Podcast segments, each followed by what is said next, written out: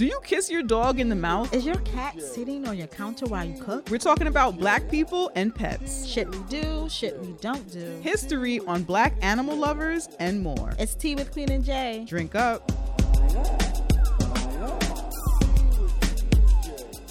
And here we are again. What up? I was over here burping. It got weird. How are things? Are you okay? I was it that weird of a burp? I'm okay. It just startled me. It was a very strange burp. It just startled me. Oh, okay. I was like, she burps all the time. This is this must be different. Nah, I was like, what is this one? What is this sound? What is this feeling? Gotcha. How are you doing? I am doing pretty good, actually. Like refreshingly good. Nothing's happening, but it's just like I guess whatever happens when those princesses wake up in those Disney movies and the birds are chirping and the animals are like, Oh, you having that kind of day? yeah, day? I'm having one of those kind of days for no reason. Did you have caffeine today? Mm-mm. Caffeine isn't a great thing for me. I don't. Okay. Yeah. That's usually how I feel after a Ah, little bit of caffeine. I'd be like, yes, it's a day. What is it? A Monday? A Tuesday? I'm here for whatever the day is. I think I just got enough sleep or something. I don't know. I just feel like that. Caffeine makes me Mm. feel like you're on drugs, but this isn't the fun drugs. like is not fun. Yeah, yeah, so That's how I feel after I'm like, yes, everything is wonderful. But I will say I do like caffeine better when I'm by myself. So since I'm like working at home, it's like fine. it helps. Gotcha. But I do feel zooted when I'm in the presence of others on caffeine. Then it's like, what's happening? What's happening over there? What are you saying? What are you talking about? Yeah, it's a whole, it's a whole thing. how are you doing? I feel good. I had a really good rest. It was short and I'm tired, but like my sleep was really good. I took my little melatonin and it hit mm-hmm. hit perfect. Hit, right? It hit perfect. It'd be like you wake up, you'd be like, wait, I was asleep. it does. That's how it felt. That's how it felt. It was good. It was it was good. Some nights it hits better than others. That was a good one. But that's because I probably because I hadn't been taking it in a while. So it mm-hmm. was just yeah. like, mmm, tasty. tasty hormones. Mm. Delicious.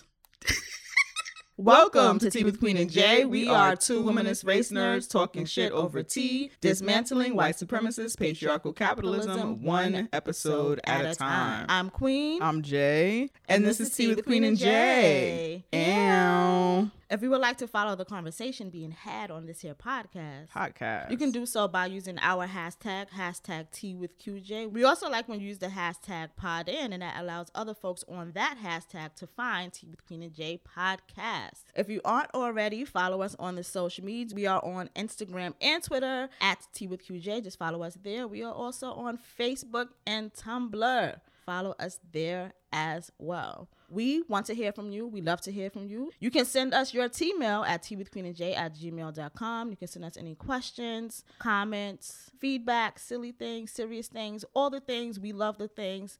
Send us T-mail. That's right. Every week we pour libations for the people, places, and things giving us black ass black joy. Queen, what are you pouring libations for this week? So I am pouring libations for fresh flowers. I have begun to start buying fresh flowers just to have in my apartment and it's just like they smell good. They just look good. It's just like, "Oh, this is a home." That's the feeling it gives me. Yes, and I actually started to because I buy them. I buy the flowers from Trader Joe's because it's just easy and accessible Mm-hmm. and affordable as hell. But I started actually making my own bouquets. So I like, Oh, yeah, yeah, yeah. So I like buy different. kinds- I've only done it once so far, and I'm like, oh, I like this. Mhm. So I just buy different kinds of flowers that I like. Then I get home and lay them out and cut them and put them in the vases and make little cute things. So it is like kind of nice and relaxing for me to have like a creative thing that I'm doing that isn't for like production or isn't for like Right. the consumption of other people because you know we do a lot of Mm-hmm. creative work and it is hard to draw the line of like oh i like this should i make this a thing or oh this Right. Thing? should i you know, I was like, well, you already doing TikToks. I mean, you might as well show them how you doing the like, flowers. like I might do a one TikTok, but I would not make it like right, a right. thing. And it's it's very hard when you're in a creative space to draw the line of like, I just like this. And that's Yeah, it. yeah. You know, Mhm. it's hard to draw the line as a creative when you realize you're like good at something or you enjoy something. It's hard to draw that line of like this is just something that I Mhm. like versus something that I could share with the people and become a thing or whatever. So like right. flowers, right. I guess making the bouquets would be that for me. Roller skating has been that for me. Like I don't share stuff on purpose because I want to keep it like in that way Mhm. and I guess thrifting. But it's I think it's important to keep some of these creative things you're good at or seem to be good at or whatever. Kind of, you know, it's okay to have hobbies. That's what it is. I want to have hobbies. Right. So Good for have hobbies. you. Good so yeah, I'm pouring libations. Mhm. So I guess my newest little hobby is to um make flower bouquets and shit. I like that. Yes, yes. So like you arrange your flowers. Do you have a Mhm. schedule for when you water your flowers? And like when do you look up and say, Oh wow, I forgot about these flowers. They're dead. Or do you just not forget about them? I don't. So when I water, this is what I do. And I learned this from the Googles. Is I put the Mhm. water. I also put that little packet of stuff Yes, that they add. Course. add Mhm. that, and then I add ice cubes so that as the water evaporates, it kind of waters it because it's just flowers. It's not like plants. So I have been able to, um, and it's not like the ice lasts for that long. It's, it's ice cubes. Like it's not like it's going to be there for days. But it does Right. help with kind of watering for me, adding more water, so I don't have to think about it. And it's just you know flowers. So usually for me, they'll last for about a week and a half to two weeks, Mhm. and then I get. But I also I think it's because they're Trader Joe's flowers. I don't know what they Mhm. Do, but they do last for me longer than other flowers that I've sat in water or whatever. But I'm getting it for the aesthetic. Interesting. I'm not really getting them for like the way that I do have plants in my house, and that's for like you know greenery, oxygen, da da da. The plants are literally for Right. aesthetic. Yeah, yeah, So- yeah. So yeah, Interesting. All right, well good shit, yo. Good shit. what are you pouring libations for this week? So I have two libations. So my first libation is for everybody who sent us love and support Oh, about the loss of our lecturing leftist luminary lesbian friend. Nikita. Yes. Thank you so much for your love and support. We appreciate you. Thank you to everybody who's been reaching out to the homie money over at Queer Walk Podcast. So thank you all. It's still very hard, but you know, y'all know shit, fucking quarantino pandemic mashup. Y'all know what death is like. yeah. So Mhm. That's that. So thank you all. My second libation is Mhm. for the movie Army of the Dead. Now, there's mixed reviews. Okay. Lots of people don't like it. I love it. I have to say, it's a zombie film. It's on Netflix. I don't watch zombie movies. This might actually be my first zombie movie. I may have watched one in the past, like as a one-off crapshoot kind of whatever and that's when thing. you decided you don't watch them, probably. Maybe. I don't generally do horror. As an adult person, I'll do horror for like a political reason. That's how I ended up watching fucking Army of the Dead, right? Okay, so so like I watched Right. So so I watched, for example, I watched Get Out, I watched Us. Like that shit is like, oh wow, black people are doing horror. We not all about to die. We the main characters. Yeah. I might like this. You know what I'm saying? So and I did enjoy those. The reason I watched this is because so Tig Notaro is a comedian and she replaced this other comedian in the film and like all Mhm. through CGI. Like they just popped him out, CGI'd Tig Notaro, and it was like a bunch of scenes. Like she's in the movie, okay? And she basically shot the whole thing by herself in front of green screen. Wait, wait. Right? Making sure I So- understand. I was intrigued. Wait, so she she was alone the whole time shooting, and they popped it into the movie that already existed. Yes, there was like one scene. Got yes. it. Okay. Yes. Because Okay. Because comedian Chris, I don't know how, if you say his name Delia or Delia or whatever. Oh, I think it is Delia. So Chris D'Elia is a comedian who was accused of sexual misconduct. I'm gonna just say that, but it's been a host of shit. It's all kind of It's shit that falls under shit. that Mhm. umbrella, but we're not here to get into that. Yeah. We're here for the fun. We're fun, right? libating. We're libating So- right now. We're libating. It's not about that. so he was accused of all this shit. He shot this whole entire movie. Usually, when these things happen, they will either scrap the movie and it never comes out. We never get to see it. They will cut out the actor, the bad actor, or whoever it is that's ruining the vibe. They'll cut that actor's scenes out, and then you get a movie that's like, oh, that was weird. Probably because they cut out all so and so scenes. Or they will still play the shit, and then I can't watch it because my politics is like, I'm not watching that, depending on where my politics are leaning in that moment. You know what I'm Mhm. saying? Yep. So this what to me was so exciting because they actually they did this thing that like you never if I was a creep, I would never shoot a whole film and think like, oh shit, this happened. I shot that whole film. They're gonna pop me out and replace me. I would just think, oh, maybe it won't come out. I'm glad I already got my checks, da da da da whatever. They popped him out, reshot all his shit, and replaced him with a 50 year old lesbian. And I fucking love it. Okay? I fucking love it. So I watched it specifically, specifically for this reason. And I don't understand looking at it. I was like, I don't understand what fun or value he would have brought. Like before I knew he was a creep, his comedy was fine. I was into it. I like comedy. It was, you know, it was cool. Mm-hmm. But in the context of the film, is already enough white guys. Yeah. You really are not that special, bro. You're not Jim Carrey. You're not like there are personalities, and it's like, oh, that's not just a white guy. That's so and so. He's just like a guy. Like I don't, you don't, you can be replaced with any funny Yeah, 'cause white guy. We even don't who need this, you. I don't even know who this person is. exactly. But I know who Jim Carrey is. Exactly. right, right. And I I know who he is because I like comedy or Mhm. whatever, but I don't know all the white comedy guys. He was popular enough. He was in a few. Oh, you know what? Did you watch you? Did you watch No. that? Um. Okay, you didn't watch. Okay, so that yeah, you'll you'll never know because I was Yeah. thinking of all the other stuff that he was in. None of that shit you've watched. You might have watched you, but no. I didn't get why y'all enjoyed watching The Stalker. That was weird to me. y'all You know enjoying? The Stalker? Was- I can't even explain to you why I enjoyed watching that, but I did. All right.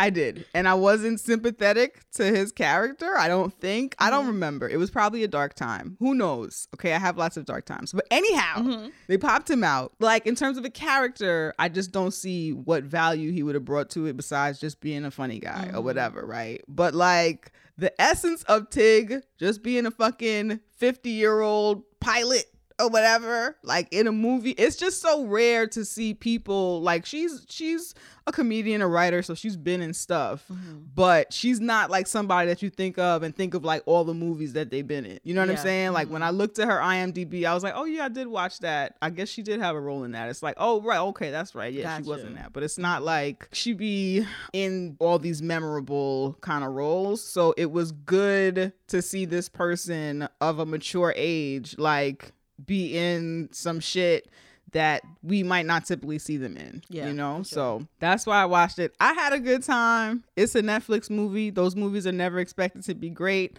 I thought it was fun. I thought it was a good enough story. I was entertained. I did see people on Facebook talking about how much they hated it and how bad it was. Mm-hmm.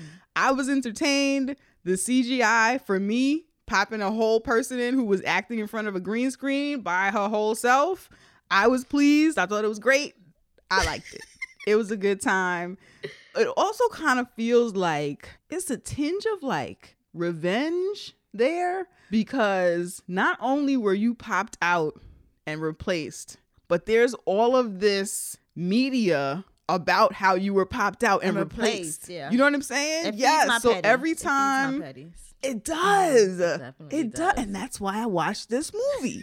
and like every time she goes on an interview, people bring it up. Like, oh, so you filmed they might not bring up his name, but they're like, oh, so you filmed this, you know, all in front of CGI, you were replacing someone or whatever. And that's when I was like, wait, wait a minute. What? And then I looked it up or whatever. But it's like, it's just a just a sweet sweet Yeah. story. So that gave That me delicious. that gave me joy. It did. It just it just made me feel it made me feel good. made me feel good. Sometimes like somebody else's you, you just be feeling victory. Like other people's victories, you be like, yeah, I can I Mhm. can taste that. Yeah. You know what I'm Mhm. saying? Yeah. I can taste that. I can taste that. So, yeah, yo. Uh, it's called Army of the Dead. Watch it if you feel like it. I was entertained. If you are a zombie nerd, maybe you won't like it. I wouldn't fucking know. I'm not a zombie nerd. I just had a good time. So that's she my was libation. there for the petty in a delicious. I was there. It ness of the fucking and it delivered. Yeah. And it delivered. Okay. it delivered. Like she's not in the film a, lot, but she's in it enough. There like there were certain scenes where I forgot that I was watching this because she's a CGI. You know what I'm saying? I Mhm. forgot I was watching this because of this reason because it Uh-huh. just looked like she's in there with everybody else. it's good. That's good, but It that's is good. scary. Why? Cause motherfuckers have the power to just CGI motherfuckers into anything. that shit is This scary. is true. This is scary. true. It did cost it did cost millions of dollars, but Okay, I like that it true, you're mad right. money because that'll Mm-hmm. make it costly to CGI me as a party. I don't know. Right. Yeah, it's costly. But also anytime Netflix spend mad money on something, I'll be like, so y'all could have paid y'all could have just paid Mo'Nique then, right? All- so y'all could just could have paid Mo'Nique. All the time. I think about that all the time. Mm. But anyhow, if they was gonna spend their money on something and not give it to Mo'Nique, this was a good time. So that's my libation. Okay. So those are libations. That's what's mm-hmm. bringing us joy. Let's tell folks how they can support Tea with Queen and Jay podcast. Yes, as always, take care of yourself first, but this podcast runs on your support. So there are two ways that you can donate to Tea with Queen and Jay. You can go to our website, teawithqueenandjay.com, slide down on our homepage, and there is where we have two options. Two. Our first option is our PayPal option, and that is where you can donate any amount at any time. And our second option is our Patreon option, and that is where we are asking for a monthly commitment of $2 a month. Two. You can give more or less, and we will appreciate that shit and give you a bonus episode every month. We also like it when you share this podcast on social media, tell a friend, rate and review us on Apple Podcasts or wherever you listen. All of that helps grow Tea with Queen and Jay. Thank you to everyone who has reviewed us on Apple Podcasts. We read all those reviews, appreciate all of those reviews. Please leave us a five star review if you have not already. And thank you in advance to everyone who is on their phone right now giving us those reviews and five stars. That's right. If you would like to sponsor us, if you'd like to hear your ad on Tea with Queen and Jay podcast or see it on social media, email us at tea with queen and Jay at gmail.com. If you'd like to hire us to speak virtually at your school or organization about white supremacist patriarchal capitalism, dismantling white supremacy in the workplace, womanism, black feminism, podcasting, or some other shit you've heard us discuss on the podcast, or if you'd like us to do a virtual live show or consult you or your team, send us your email at tea with queen and Jay at gmail.com. Let's get into mm-hmm. some donation libations. Queen, who supported us this week? On Patreon, we have Marquise, Shalom, Fire Goddess, Viet, Destiny, Joy, Rebecca, and the following patrons up their pledge Kayla, BayK47, CJ Williams, Amina, Destiny, and another new patron is Nikki. And Nikki says, I love you both so much. This podcast is such a breath of fresh air, wisdom, humor, truth, consciousness raising, and love. It's so informative and educational, and it's a privilege to listen to it. Being a new patron, I'm so glad I found you both. Jay, please don't let anyone bring you down. Queen, you are a gem. You are both treasures. Love the chemistry between you. And then we also got Arlene, and Arlene says, Thank you so much for yourselves and your content. Like water in the desert for this lonely black nerd stuck in suburban Seattle. Those Thank were y'all. nice. Y'all came through. That was a lot of folks.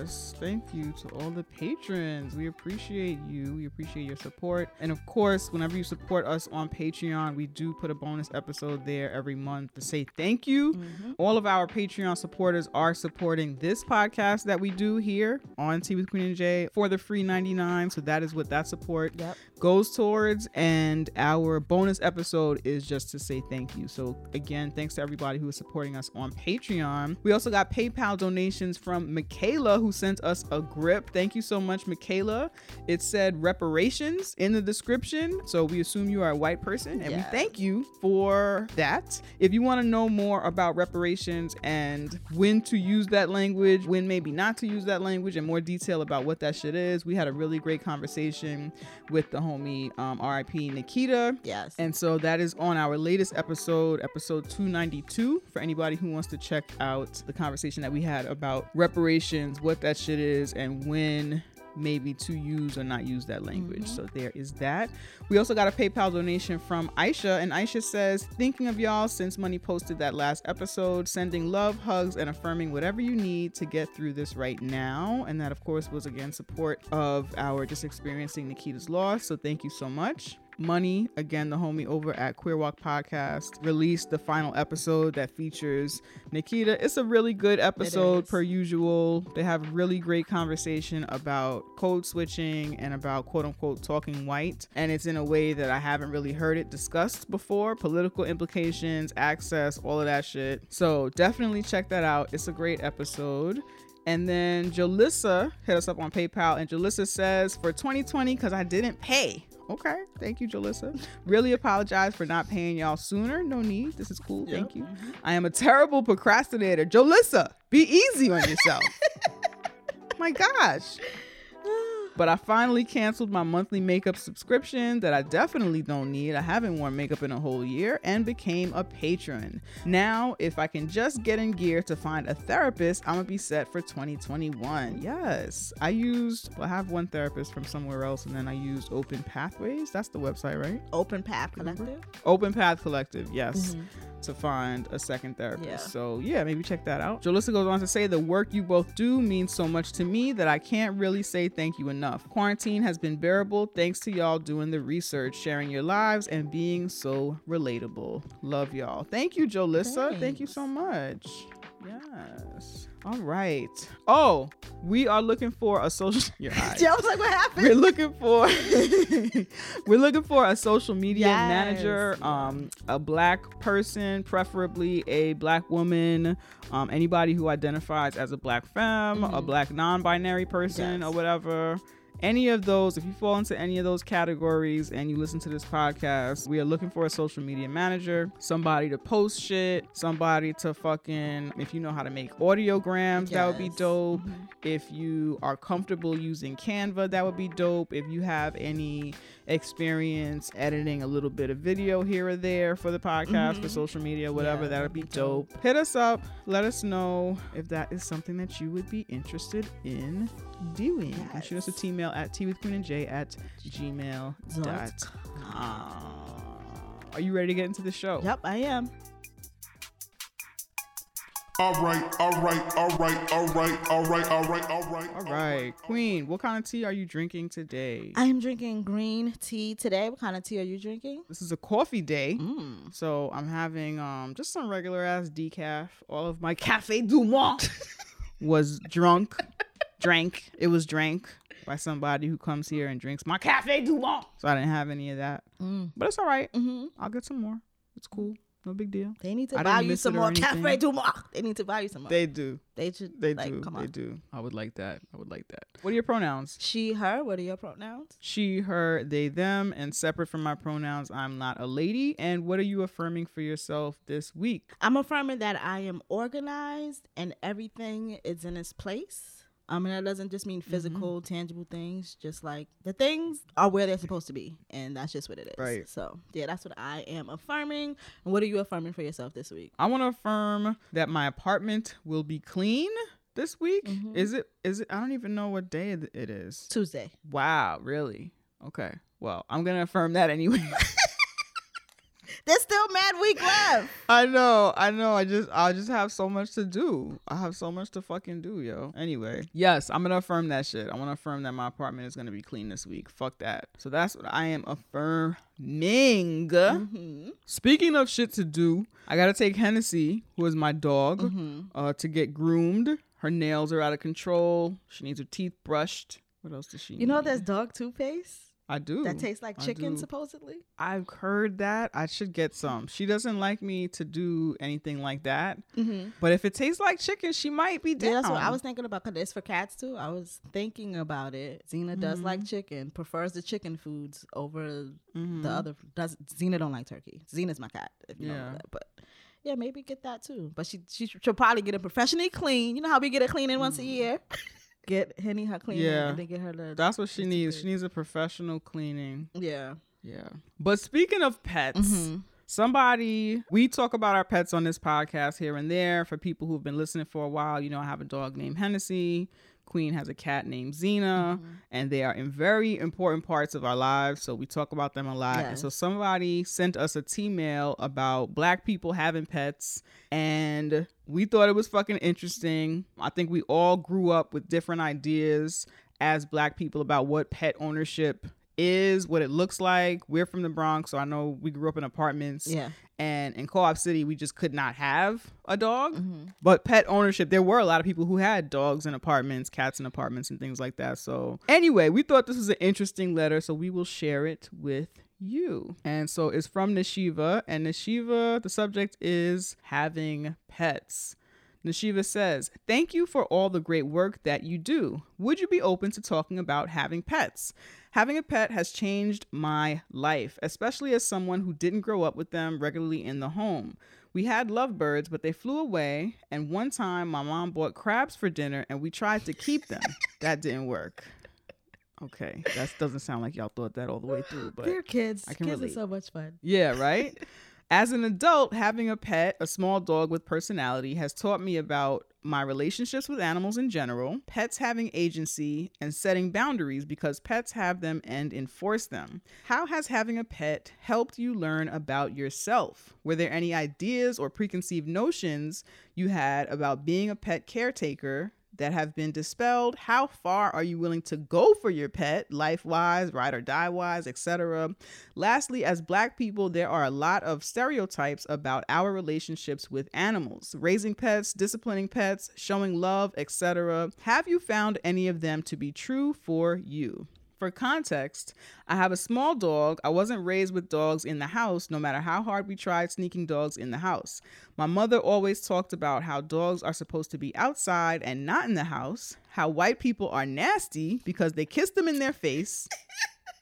Because no, because they let them kiss their face or on the furniture, and how she would discipline them if she had one. She loves animals, but talked big, big talk about dogs back in Sierra Leone not needing care or humans. Fast forward to today, that was all a front. She's a sucker. she lets my 12 pound Cavapoo get away with straight murder. Cooks him the finest foods, feeds him by hand. He has his own chair. Now he has a wardrobe. He's allowed to bark nonstop because she finds it funny. She undoes all the training I've done with him except for handshake because she loves handshake. Loves to judge me as a dog mom, letting me know when I'm being too strict. Takes him out of the kennel when I put him in. That is funny. She even let him kiss her cheek sometimes, even though he doesn't kiss in general. Having a dog around resulted in her sharing a story about how she had a cat when she was younger and the comfort the cat brought her when she was going through hard times. Also, found out the family back in Sierra Leone had many dogs that were very well taken care of and were considered members of the family. Even had burials when they passed. Yo, your mom straight just like got over on you Oh, for years. This is hilarious. Thank you so much, Nashiva. Thank you for your letter. We appreciate you. We fucking love our pets. We love talking about our fucking Mhm. pets. So we are gonna do that shit. So growing up, Mhm. did you have pets? I did. So most of our pets though were like things that could be in cages. So my mom liked Mm. fish, and then I guess back in the eighties, if you had a huge aquarium in your apartment in New York, you like were popping. So like you had to have Right, that true. big ass aquarium, that wall with all the Mhm. mirrors. You know, those are the things that was like Right. I made it. Mirror wall, Yeah. fish, a wicker chair Yes. if you could get one. Yes. hmm So we always had aquariums in my house, like all the time. Always had different kinds of fish and stuff like that. Then we've had lizards and iguanas. So we had stuff like that. It was like we didn't have mammals. Like we had fish, lizards, iguanas, turtles, Right. Yeah. turtles, shit like that. We Mhm. had for like most of my life. Then when I turned, Mhm. I think I was like 17 or 18. My father just randomly came home with a pit bull hmm randomly comes home with a pit bull. My mom has like an emotional breakdown. I don't want a dog. It goes like Oh berserk, and then the dog became my mom's best friend. like Mhm. the following week, like not even through time. The following week, um, Pip Pup, Mm-hmm. that was our dog, was like became a fixture, and we've always wanted dogs. We always like asked our parents for dogs, and it was like the excuse was one, we live in an apartment. We need to make sure Mm-hmm. that the dog could like go in the backyard. We still lived in an apartment at that time. My mother was looking for a house, so I guess maybe that's why it was Mm-hmm. like okay, you know, like whatever. But that's how we got Pip Up. But that's my experience with pets. But also because we were, you know, I was raised Muslim. It was a Muslim home. You don't live with animals. Um, some I don't Okay. I don't know the Quran back to front, but somewhere in there it says we don't live amongst animals. So my father used to mm-hmm. use that as a thing all the time about like why we're not getting a dog. We don't have a mm. house and we don't live amongst animals. So if you if you want a dog, it has to be when we have a house because they could go outside and shit like that. But Okay. then you come home with a pit bull randomly, like you're such a liar. Right. Like parents. Parents are such a liar. Right. They're such liars. So that I mm-hmm. remember that being like, what? All right. So okay, and then I would just assume the difference between like a um a whole mammal, a whole dog in your house, and having Yeah. turtles is that your turtle goes in a cage. It's different, maybe. in- Yes. In, if we're talking about his initial reasoning, it would be different than living amongst animals. exactly because they're right? like okay. yeah because like a dog is like to, to me especially when you have like a mammal type animal because Mm-hmm. they are i don't know they they live they be didn't they become family and i'm not saying turtles Right. and and fish and stuff don't they do but i, I feel like that barrier of a cage or a tank or whatever makes Mm-hmm. Right. it something different like i'm not petting my fucking turtle like Right, you're not pet. Well, some people Yeah, maybe some pet people their do, turtle, but but, at the end of the day, you're not going into turtle cage to take a nap. Exactly. You know what I'm saying? Exactly. I don't have to Right, tell a like, turtle that's to where get the off my turtle spends most of his day. Yeah, yeah, it's different. So was Pip Pop allowed on the bed or the furniture? Or like, what were the rules for Pip Pop? We didn't. That's the thing. It was so lawless. That dog came into the house and just did everything.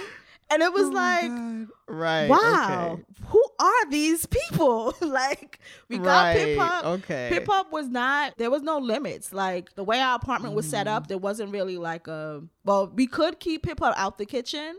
But like we Mm-hmm. also didn't mind Pip Pop in the kitchen because it wasn't like Right. um they were like jumping on it was just a dog. It wasn't jumping on a counter.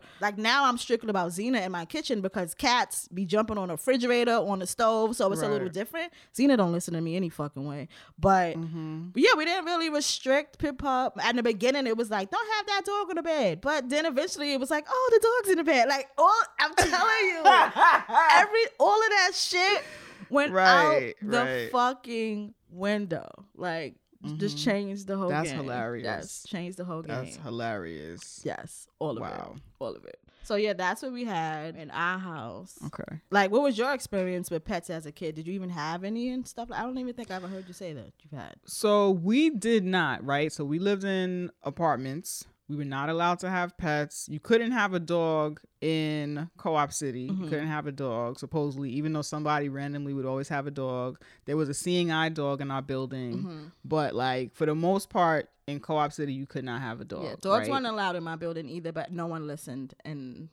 no one listened at all. That is so funny. It's like that in a lot of places in New York. The rule is you can't have a dog, but depending on the building, you just have, a, You just dog. have a Everybody knows who Yeah. the dog is. But at the time we were kids, right? The only dog in our building was the seeing eye dog, and other dogs we would see would be like, okay, that's a visitor or whatever, Mm-hmm. right? So we couldn't have dogs. My mother also did not grow up having dogs in her house Mm-hmm. or whatever. She also grew up living in apartments, living in the projects, living Mm-hmm. in places that some people would not think conducive to having a dog Yeah. or whatever, right? So eventually when she married my stepfather, he had a dog Mm-hmm. and but I was already like you know a teenager, like a big teenager, or whatever, heading to Mm-hmm. college and whatnot. So it wasn't like it wasn't like kids really asking for a dog and trying to play with a dog. Mm-hmm. And the assumption is like it's enough grown people here to take care of this dog that you have, Mhm. and you brought this dog here. So so that was my experience in terms of living with a dog. I was already like a teenage person doing my own thing or whatever. And the relationship with that dog, there was still like rules kind of. And I feel I feel like there are certain people who their relationship with a dog is like the dog is there to kind of serve them, be my companion, mm-hmm. but they're not really thinking about all the things that the dog needs. So mm-hmm. like we would walk the dog and stuff, but like I feel like that dog should have been groomed more. That mm-hmm. dog should have been like it just should have been. There are just certain people I think culturally, and I, I I'm not saying at all that this is like a black thing, but I think that there is. I think that there is a subculture of black folks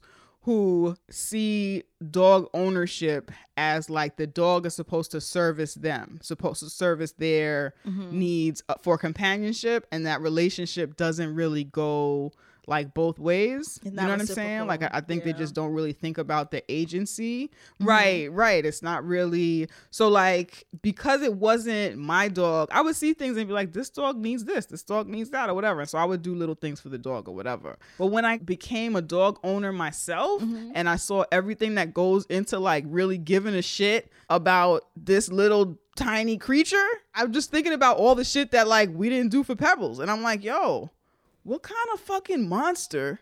Like we didn't do bad. We didn't do bad by Pebbles. Like she got plenty of love. It was enough of us to love her, whatever. But it was just like this is not how you care for an animal. Mm-hmm. And I think I will also say that like a lot of those people have also a certain understanding of how you engage with people and a certain understanding Yeah. of what agency means for anybody. So I don't think that it's necessarily like limited to the way people who treat their animals like that or people who don't really think about mm-hmm. the agency and the feelings of their animal and all that stuff or whatever, I think are also people who don't really consider the agency and the personhood of like actual human ass niggas. Yeah. You know what I'm saying? They may treat their kids a certain way. They may treat women a certain way. They may, you know what I'm saying? Like, you. so I think that there are parallels in how we relate to our dogs and how we relate to each other. But again, I don't think like while there are black people who I think relate to pet ownership in that way, I don't think that's a thing that is like the way that black people treat dogs. You know what I'm saying? Yeah. So that was my relationship with dogs. We could never actually have one when I was a kid kid, but when I was a child, my dad, my grandma, they always had dogs, right? So at my mm-hmm. grandma's house or when my dad would pick us up for the weekend, we would go to my grandma's house, my grandparents' house, and they had dogs. They had a big yard. The dog would be in in the house, out the house or whatever, all over the place. They mm-hmm. always had dogs. My great grandmother always had dogs, but also this was in the Bronx where like people with houses, you have a guard dog. Yeah. You know what I'm saying? So mm-hmm. like they also did happen to care and give a shit about their dogs mm-hmm. and were like very loving and they were like a part of the family, but it also served the function of like being a guard dog. Mm-hmm. My grandparents, so my dad's parents are both biracial and multiracial people. So I also and, and I say that just because we're talking about black people with dogs and I want to be clear about who's having what kind of relationship with the animal. So my grandmother always had pets. Like there are pictures of her from 17. These are Jamaican people. There are pictures of her from 17 having cats, having dogs, having all this. There are pictures of dogs on the furniture. There are pictures of like so while I've heard of people say, "Oh, well, you know, back then or in the country like you just have a dog it'd be outside. It's an outside dog."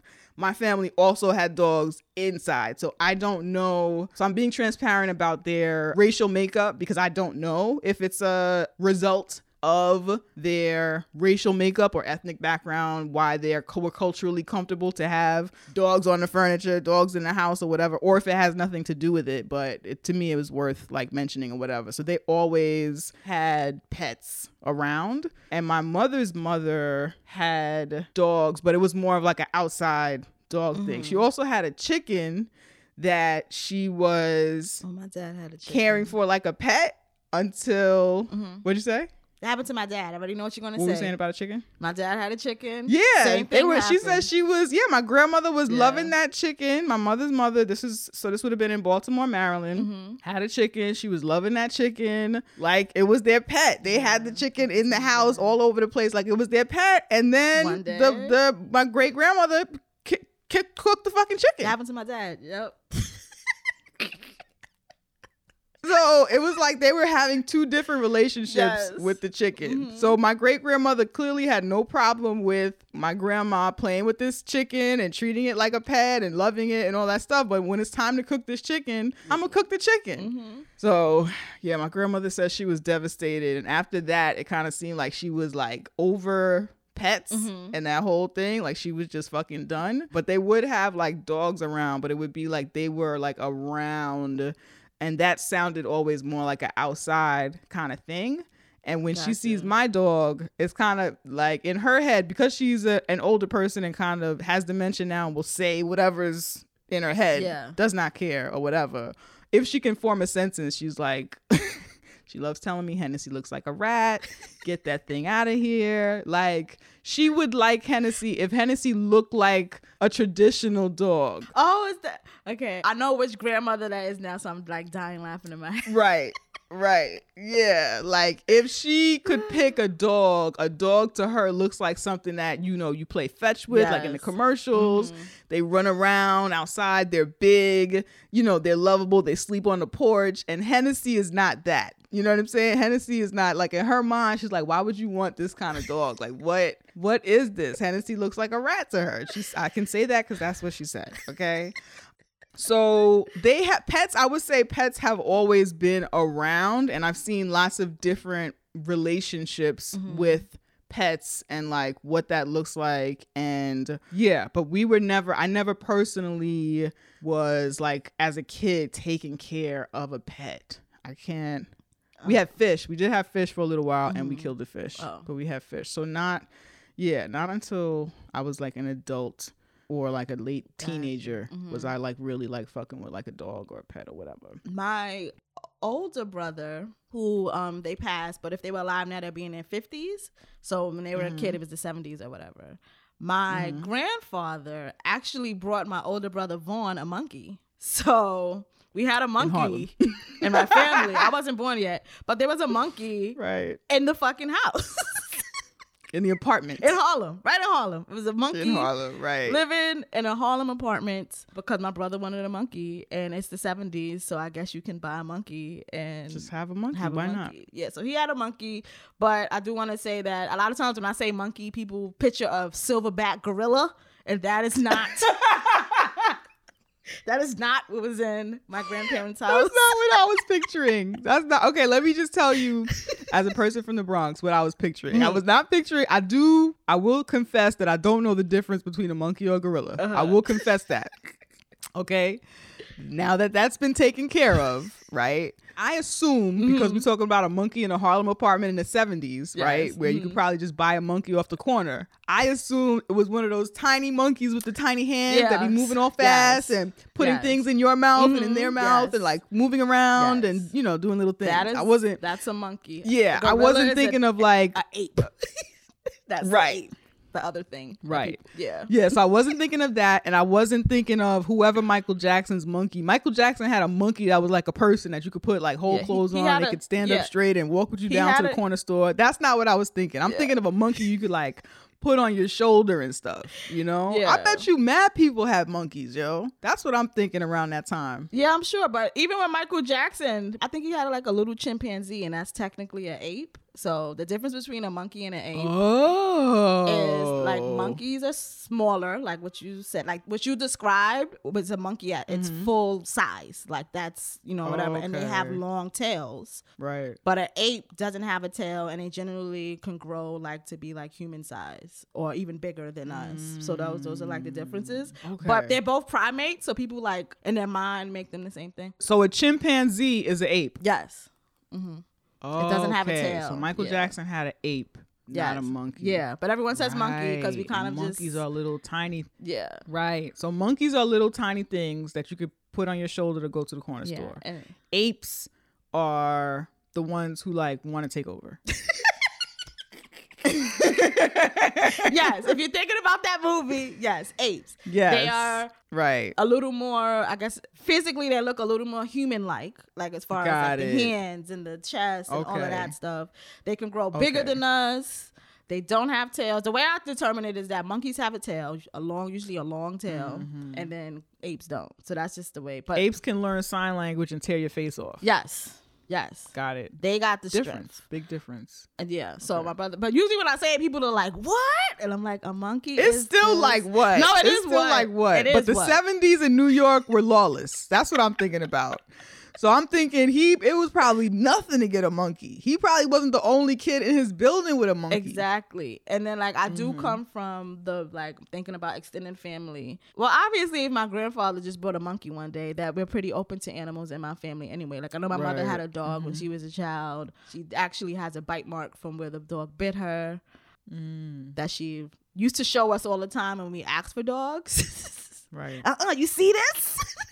you sure you want a dog? Mm-hmm. But yeah, so like my extended family, we always had always had like mammals. Like I've always had family members with dogs or cats. And I will say that in conjunction to what you said about care and stuff like that, I think it was the the same way.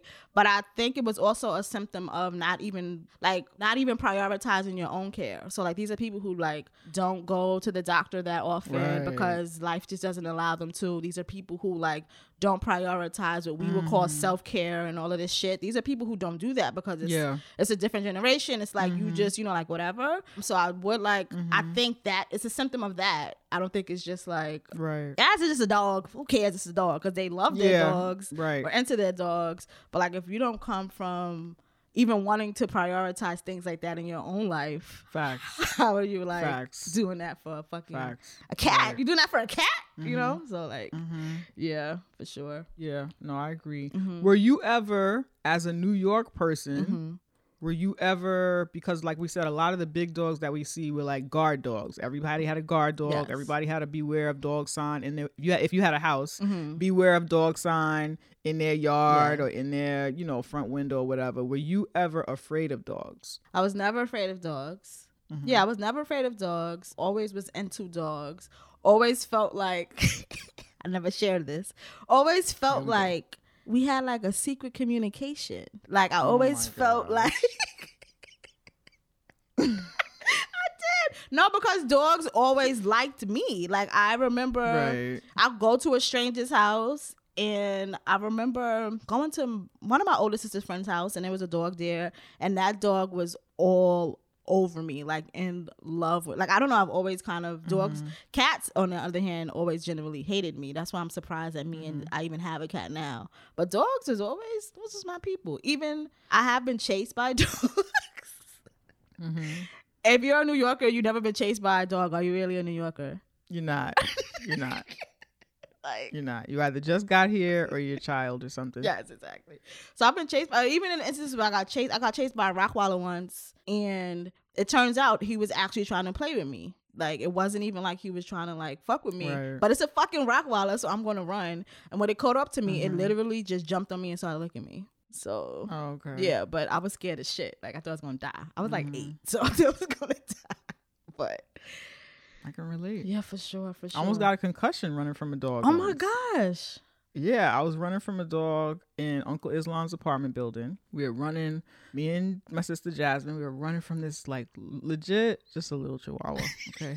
I think it was even on a leash probably. No, but those are we dangerous. were little. Chihuahuas are dangerous. Yeah, we were little and we were coming back from playing or something and we heard it barking. It was coming up the steps. We were screaming bloody murder and running for our lives. You would have thought it was a horror movie. And I bumped my head on the, you know how the steps would go back and forth Yes. or whatever, like Mhm, that. like that. I was turning the corner. I bumped my head on a step. It was a whole thing. It was a nightmare. And then it just it went into Well- its apartment. We lived like we were visiting higher Oh. up or whatever. So Were you ever afraid of dogs or animals, or anything like that when you were a kid? Yeah, I was afraid of dogs for shit like that. I was Mm-hmm. I was deathly afraid of dogs. Dogs were always chasing somebody. Dogs were always I didn't hear of a lot of dogs like biting people, but that was my general energy was to be afraid of dogs except for the ones that were in our like in my grandmother's, you know, house Yeah, or whatever. And ones you even then the when I would come to the door and they were barking, Mm-hmm.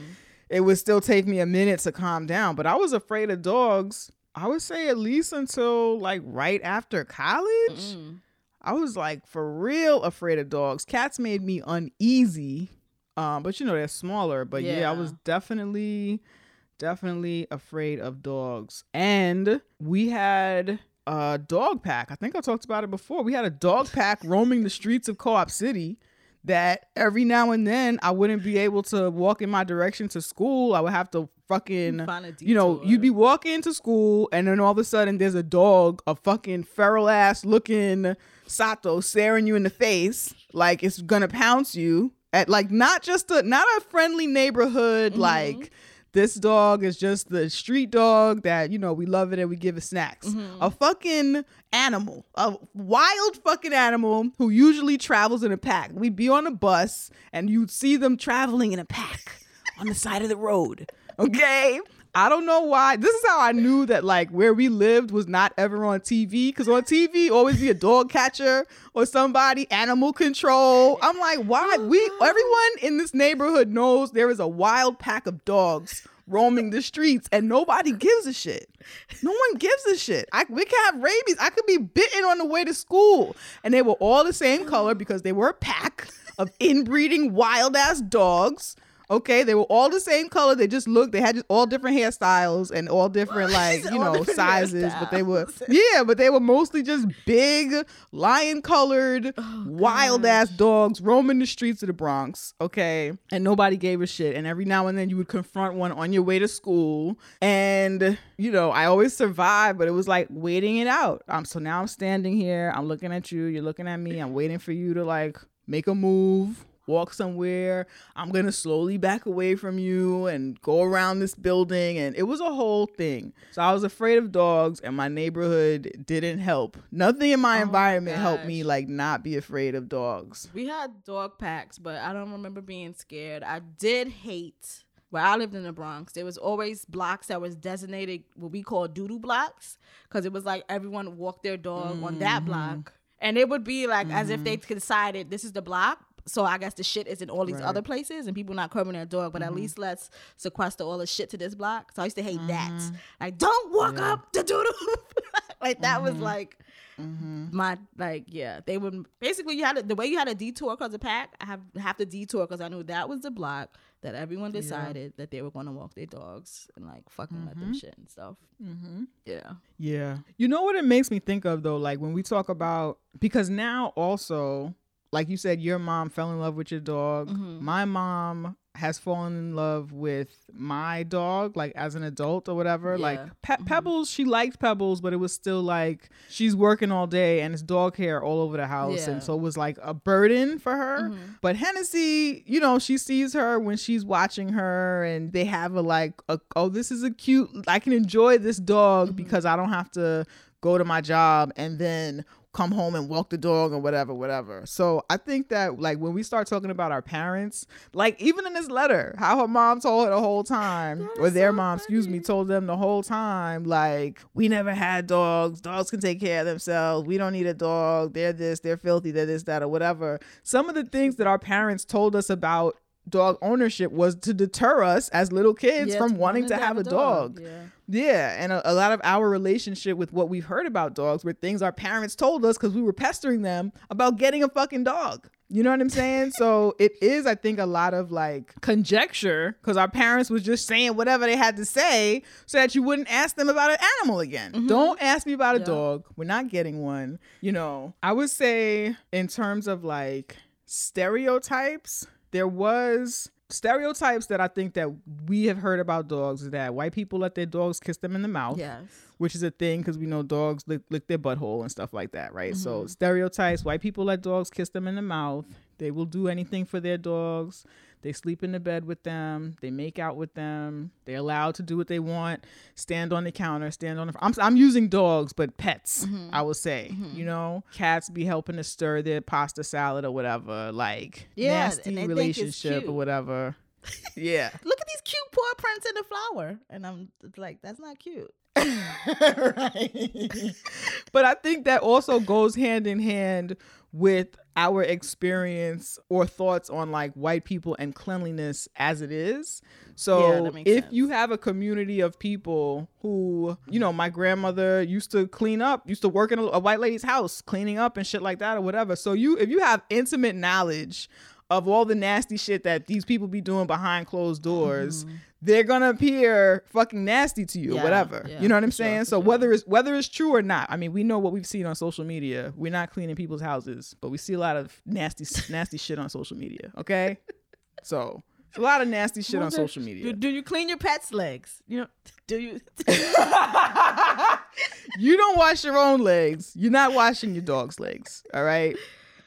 For sure. So, right. So, those are stereotypes that I think some are true and some have just been perpetuated by, you know, whatever. Yeah. hmm But I will say that I do not, with my dog now, even though I love her to death and I'll murder any one of you for my dog, I don't kiss Hennessy in the mouth. And she mm-hmm. has been trained to kiss me on the nose. Mm-hmm. So I might like, oh, give me a kiss. And she knows that I mean kiss me on the nose because I've trained her not to kiss me on the mouth. Yeah. That's literally the only thing that she's been trained to do.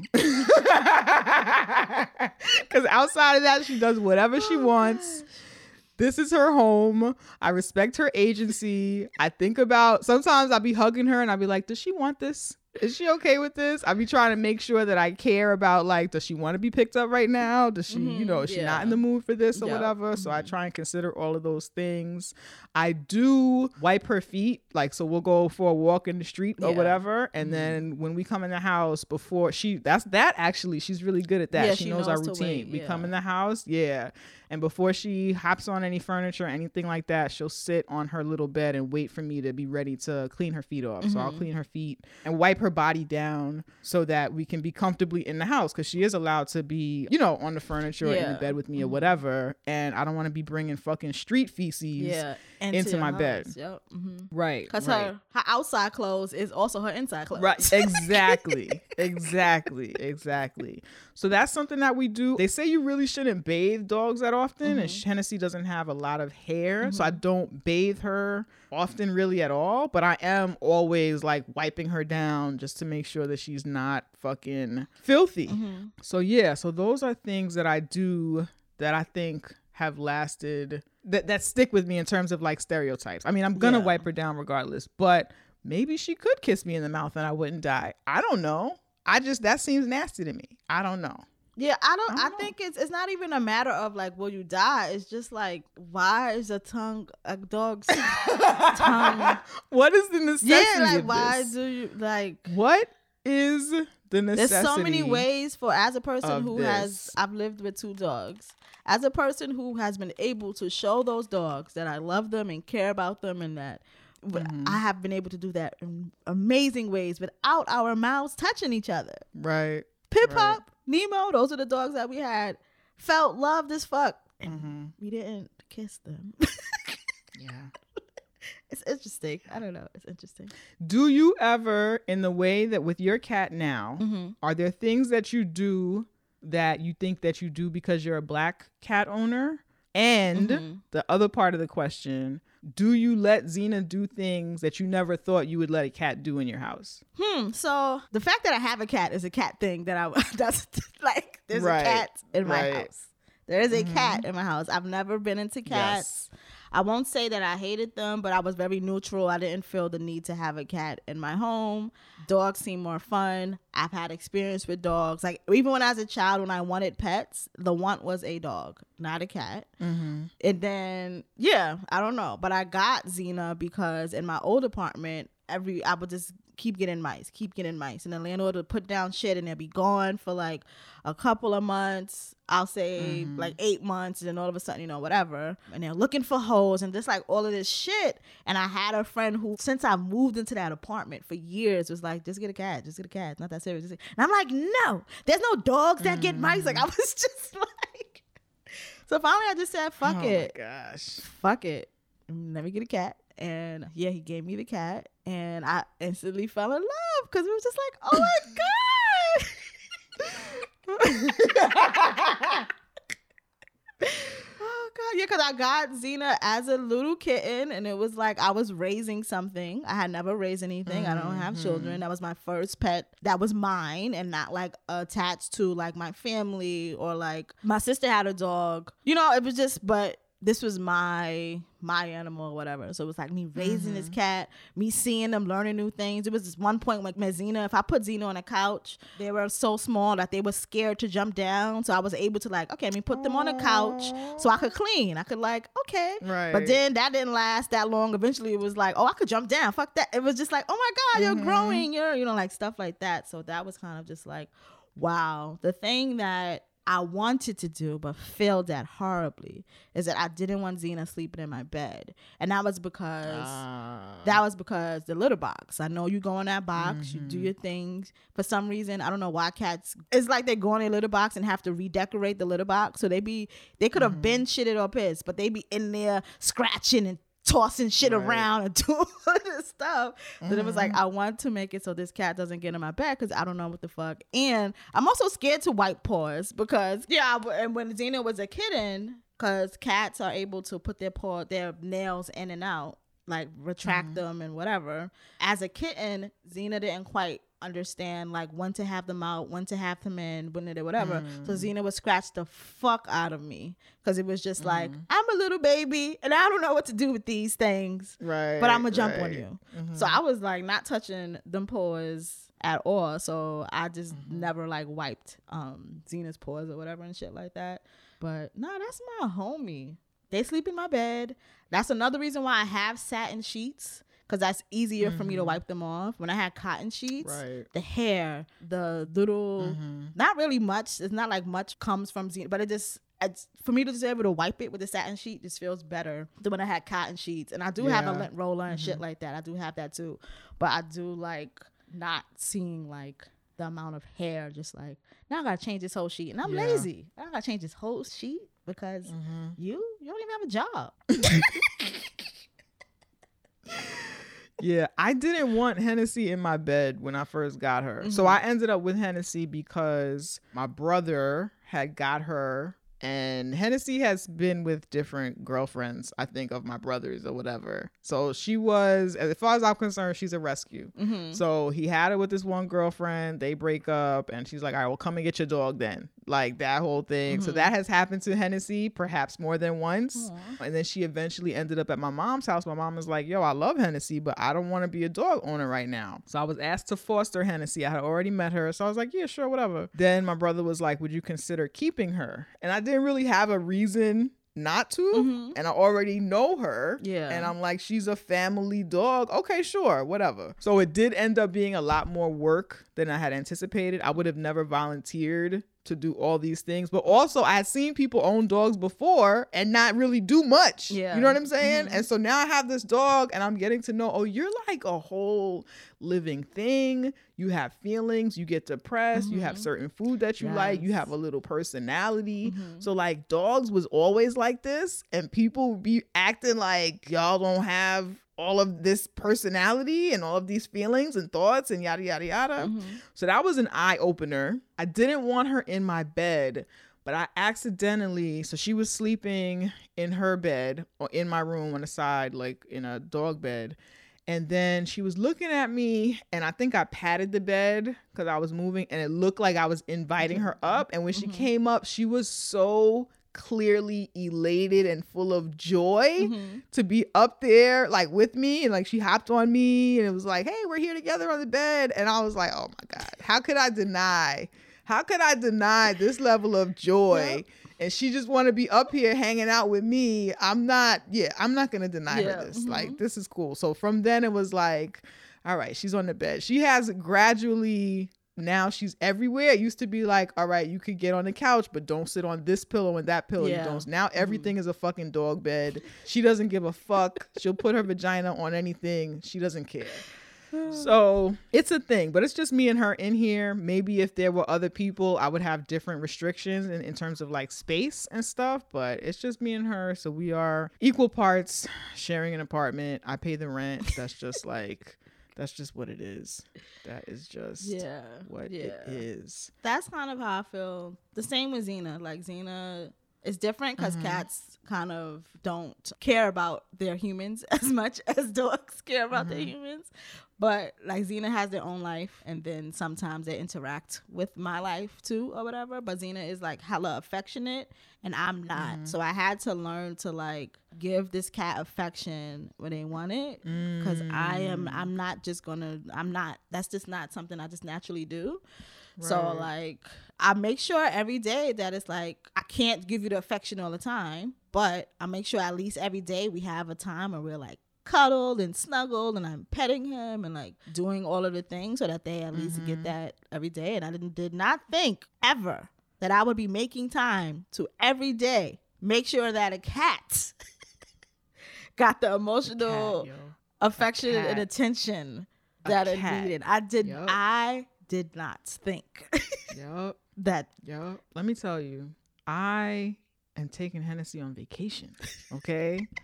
Like it's a necessity. Like I'm going to Charlotte because that's where you know my family is gonna be or Mhm. whatever. We're doing something for my mother, and so I had the option to like find somebody to watch her or whatever. And so there, there are like a few different reasons why I think it's best that she come with me. But also there was a moment where it was like, well, why don't you leave her with so and so? And I was thinking, I was like, nah, she actually needs, Needs a vacation. vacation. She's Mhm. been living in quarantine also. Yeah. It would be nice for her to be able to go outside of New York. She she doesn't love like Manhattan or whatever. So she's from the Bronx. She doesn't love Manhattan where mm-hmm. the train is underground. I'm from like overground train Yeah. Bronx. So she mm-hmm. per- she doesn't like that feeling of like it's so much happening. It's so many fucking people. It's trains underground. So yeah, she likes going away. We're gonna spend a few nights in a hotel. She's gonna like having her own bed. Mm-hmm. She's gonna like being able to do what she wants. Like Hennessy needs a vacation. And I just remember thinking that because I am thinking like, okay, am I? And again, I think that black people care about their pets. Also, separately from that, I am a person who does not have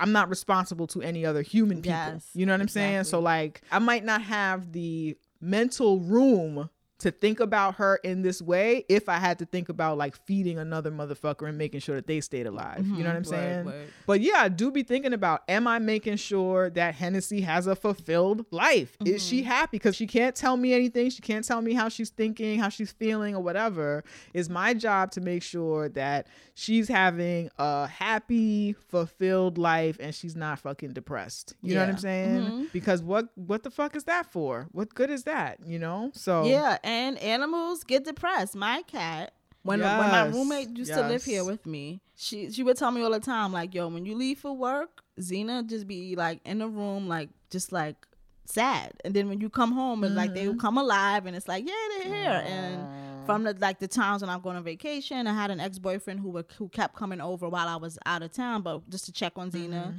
and he's like, "Yo, like Xena's sad," like, Mm-hmm.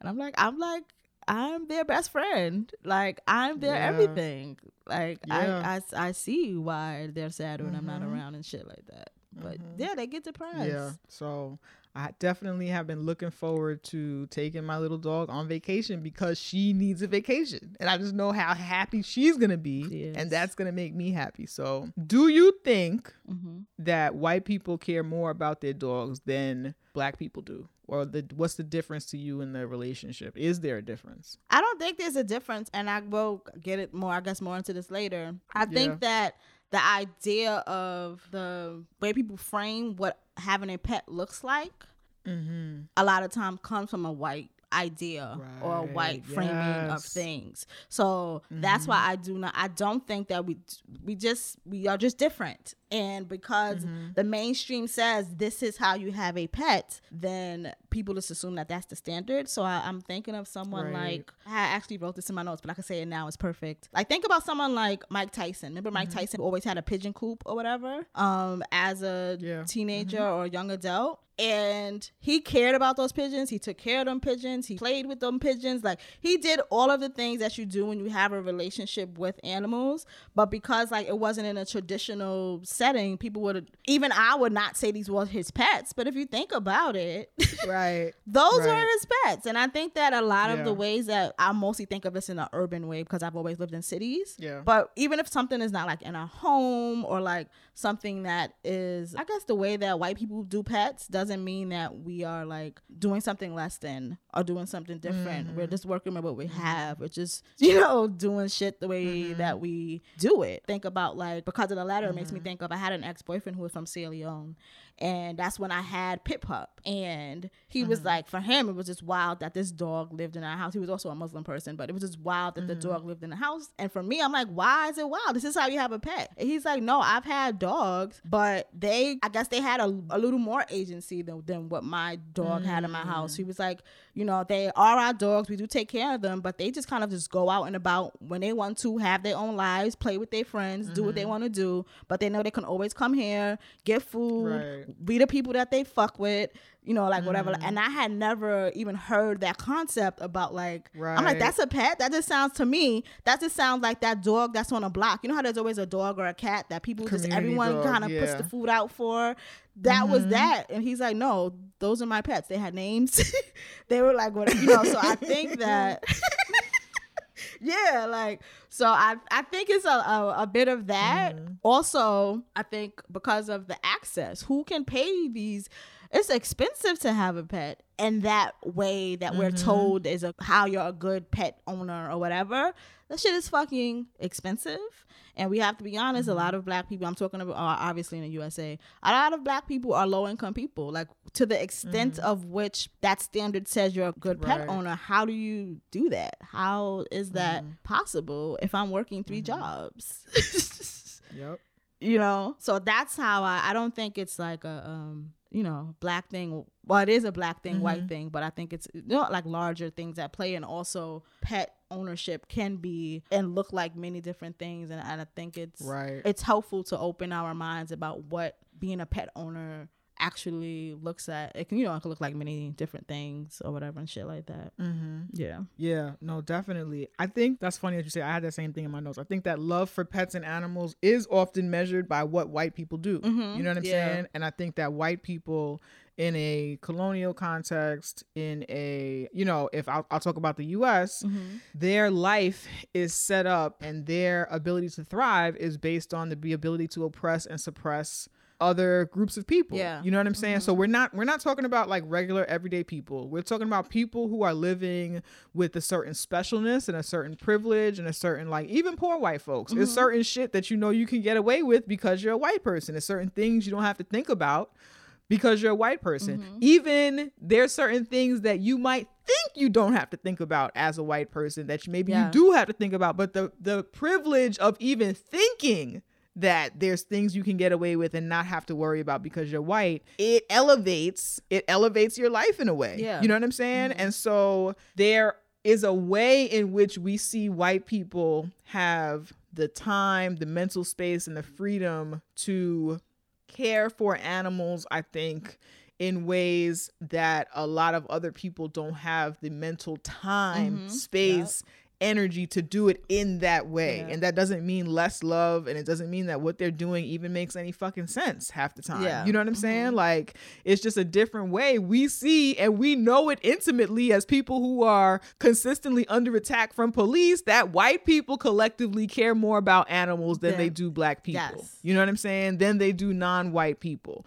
That's just like what it is. So I actually love Hennessy very much, but I don't ever need to feel like I love Hennessy as much as a white person would because to me that love is tainted with the fact that they have this freedom, this extraness, right? Because it's mm-hmm. not it's not just like they're treated how everyone should be treated. The white people are treated with a specialness in these oppressive societies. They're treated with a supremacy. You know what I'm saying? And I don't want that shit. I want to get rid of that shit. the quality of life that you are receiving as a white person is something completely different for everyone else. Right. So how do you pass on that quality of life to a pet if you are an marginalized, Yes. oppressed Boom. person? How do you do that? Boom. You know? Exactly. Yeah. Right. Yeah. So that's so that was my thinking. So we we may see white people doing ridiculous shit or things that we think are ridiculous for their animals, but white life in the U.S. is ridiculous shit. Yeah. Period. You know mm-hmm. what I'm saying? Even the most poor folks, there's a certain specialness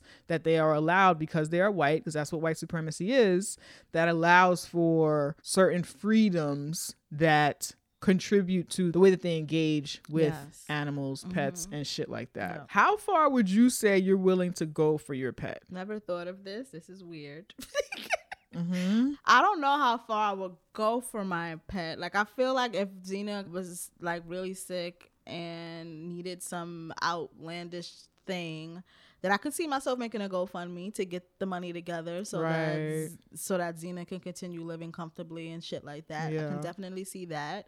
That is stuff that my I did see my parents do that for our dogs Mm-hmm. yeah, if something was wrong, if my dog Pip Pop they passed, but like they needed a hysterectomy, and my mom got that dog a hysterectomy because if that's what this needs, for it also my Mhm. mother at that point in her life was doing very well financially. I don't know if that's something that could have mm-hmm. happened if I when I was six years old if we had a dog. Right. You know what I'm saying? Right. We're all grown and out the mm-hmm. house and shit like that. So my mother could do that. So yeah, I could see myself doing stuff like that. I do remember the moment that I realized that I will be so hurt when Xena passes because every, everything Yeah. dies. It was one time in the current apartment I live in, one of my windows, all of the windows come with screens and shit like that. One mm-hmm. of them is like broken, so I put in a screen when I open the window, but sometimes I forget. And one time, Xena, I live on the fourth floor, just for context. Xena was outside my window, sitting on a window ledge, just sitting there chilling. And I nearly gosh. had, I was deathly of, I was so fucking scared. Like, and I- um, Xena just walks in, like walks back into the apartment. Like, what's wrong with you? Like, Oh my calm down. And. I was just like, I was, you know how when your mother loses you in a mall and they find you and then they're like happy to find you, but they were so scared that they like now want to hit you because they were so scared and they, mm-hmm. they don't know what else to do with that fear. Mm-hmm. That's what I felt like when Xena walked back into this apartment, just walking up in here like like you wasn't just on a fourth floor window ledge and could have fell mm-hmm. to your fucking death. oh my god. And that's when I was just like, I knew I loved Xena and all of that before, but it was just like, wow, there's going to be a point in my life, especially cats live about, on average, cats live about 18 years. So I'm like, I'm going to raise you to go to college and then you're going to fucking die. So, like, mm-hmm. that Yeah. part is where Yeah. I, I know that it's just like, yeah, it's just like, and I've experienced pets die before when we had lizards and stuff like that. It wasn't like a thing, but when Pip Pop died, when Nemo died, it was like, Mm-hmm. I called out of work when Pip Pop died. It was like, I can't, yeah. you know, like, uh, I don't Yeah. feel, you know. So I can't, I don't, I can't think about how far I would go, but I know that that loss would just be like this immense thing for me um when it comes to Xena. Like I'm thinking of my sister when Nemo died. That was my sister's dog. My sister has Nemo's ashes. She has a she got like a it's not taxidermy, it's but it's like a little mm-hmm. statue made in his memory, like like as a memorial for her dog. Mm, and I could definitely see myself doing that for Xena. Like Mm-hmm. you know so i like mm-hmm. i said i can't think Yeah. of how much i would do for because i don't know but like i just know that that loss would just be so huge for me you know Yeah. if that time yeah. comes you know yeah Yep. how far do you think you would go for hennessy No, I agree. I used to. There's been times where I'd be like, "Yo, I hope she's not sick because I can't afford sickness. you know, I cannot afford mm-hmm. sickness right now." But also, honestly, after having experienced a certain amount of not having money, sometimes when you don't have money, you have all the money. It's like I just need enough money to pretend I have money, and then whoever don't get paid just don't get paid. What you gonna do? you know what I'm saying? What you gonna do? You gonna come get me? What are you gonna do? you gonna fight me? anyway. What- what- like Right. So I have a little bit of less fear of not having or whatever. So I Mhm. just feel like we'll make it we'll make it work. That's how I feel now. So hopefully she don't ever get that sick where I have to, you know, dump seven thousand dollars into her care. But I do feel like that. Mm-hmm. Like this little motherfucker, she needs to stay alive. She's we have a relationship, we Yeah. talk, we cuddle. Yeah, all of It's that. a whole thing. It's a whole thing. It's to the point where my boo, he he's never owned a pet, and he does not have the same. I like, and he's also actually scared of mm-hmm. Xena. They won't say that they're scared, but they are scared of Xena. anyway, but they don't get it because like they see me conversing mm-hmm. with Xena, and they're like, "You're talking to the cat." Yes, this motherfucker lives here, has lived here. Or like when we first started dating, he used to ask me to put Xena away. No, this is oh their house. you are visiting their. This is where mm-hmm. Xena lives. Why would I? put them in a section of a house so you could feel comfortable. I'm gonna make Xena feel uncomfortable, so mm-hmm. you could. You're No. who are you? No. Like what? But No. also, people do have these weird things about cats anyway, which I think Mm-hmm. is tied to patriarchy because a lot of people see cats as women. But whatever, we don't need to get into that. Facts. Weird. But yeah, a lot of people have things about cat. I don't like that. I remember even like one time my roommate had someone come over and they was like, "Oh, can you put your cat away?" And I'm like, "No." Like, you came to a cat. you came to a cat house. Sorry, you did. Oh, you don't like it. You mm-hmm. can. There's a nice park across the street. Go over there. That's funny. Oh gosh. Yeah. Yeah. My mother also is in love with Hennessy. hmm You know, she goes over there. She has her own room. She hangs out. She does her own thing. She's up and down the stairs. She eats She's, all the know, food she's not allowed to. eats at all the food that I told. house. Do not give her human food. One time she went, she stayed there for a while, and my mother was like, "Oh, she accidentally I left these cookies out, and she ate all these cookies." She sent me the rest of the cookies that Hennessy didn't finish. She's like, "Okay, well maybe she can just finish them since she was already eating them." Like. She wasn't supposed to ever have this. I'm not gonna give her more of this entire bag of cookies that she all already ate in your care. And now you Oh, have the nerve to pack them with her things and send them to my house. Like I'm supposed to feed them to her as a snack when I specifically said do not give this animal human food? what? Yeah. Oh gosh. But nah, she's definitely in love with Hennessy. She definitely doesn't like necessarily when she kisses her in the face, Mhm. but I've seen her. She will let, let Hennessy lick her in the face. She loves it. She loves little Hennessy. They love each other. So I think that a lot of our, the stuff that we heard from our parents about their feelings about dogs, about animals and pets in general, just have to do with I don't want you getting any, any ideas. Don't bring an Yup. animal into this house you cannot have one. You know what I'm saying? Yeah. Um, there's a whole thread, the tweet, and then it turned into this really adorable thread. But the tweet is from underscore kiss and blush, and they say African parents will be so anti having a dog in the house only to end up like this. And it's this picture of this woman sitting on the couch with her feet up, and a dog is like laying beside her with the dog got got like their face in the nook of like her hip, just real. there. They're just there, happy together Hanging out.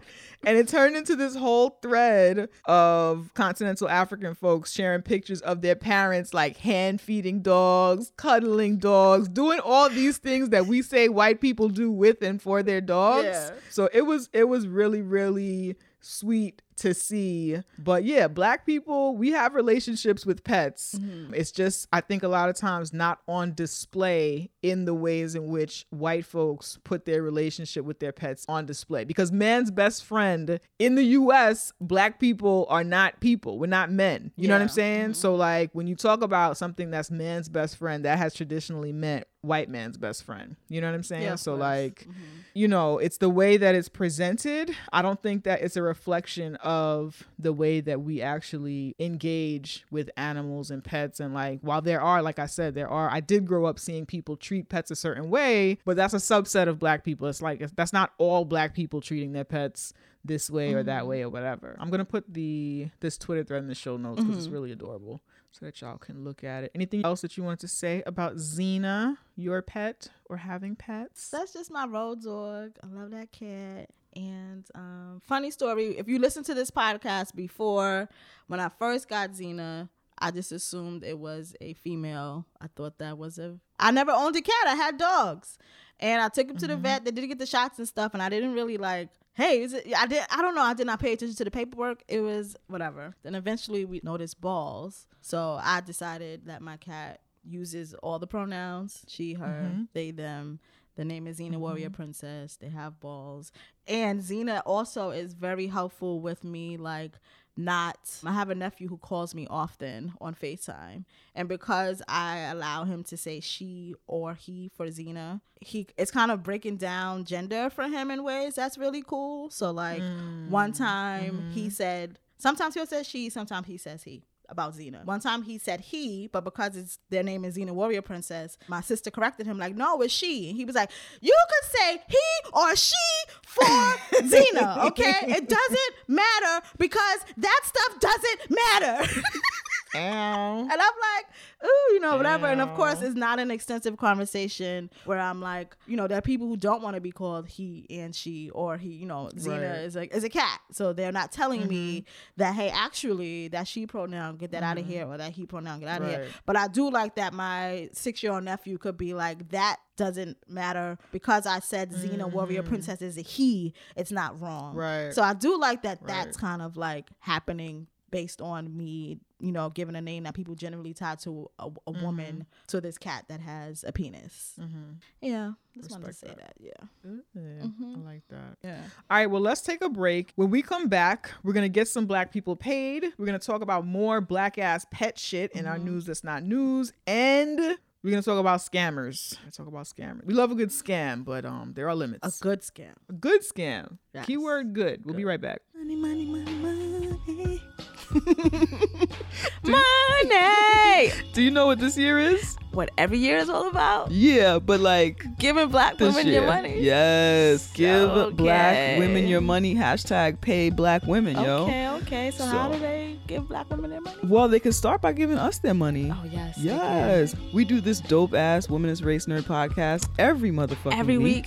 Sometimes And, twice a um, week. Yeah, yo. and we could use your loving motherfucking Um, donations. we definitely can. Absolutely. So how can you do that? You can go to our website, yo. teawithqueenandj.com. Hit that donate tab, and we have Mm-hmm. two options there. So Two. Two, you become a patron, or you can just donate through PayPal. Yep. You choose. We give you a choice That's right. on how you give us money. That's right. If you want to donate via Patreon, we're asking all of our listeners to break us off $2 a month.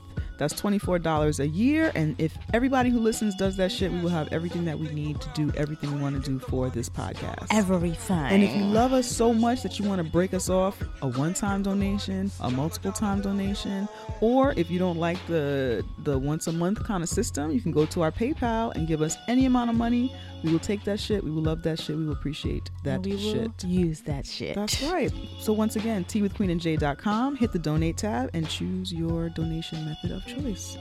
Oh my god, we're gonna get money Again. all the time. yes. All right, all right, all right, all right, all right, all right, all right. And we're black. All the time, all the time. Yes. Let's get into our news that's not news segment. I guess even though we were free, we were still slaves in the mind.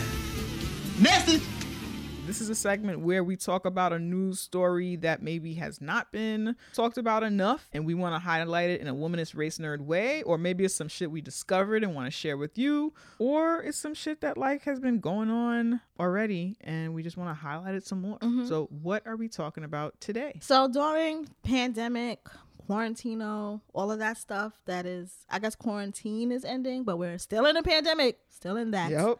But uh, still in that. But during quarantine, a lot of people, not even a lot of people, there was an uptick of people getting pets. Going to shelters, buying pets or whatever, and uh, dogs, cats, lots variations of pets, but lots of people are getting pets. And then recently, there was also talks about lots of people returning pets and that gave me the heebie actually the people getting pets for quarantino actually initially gave me heebie jeebies because it's like Okay. i understand the companion said i'm so happy that i had xena while this was happening. They have been a great comfort for me.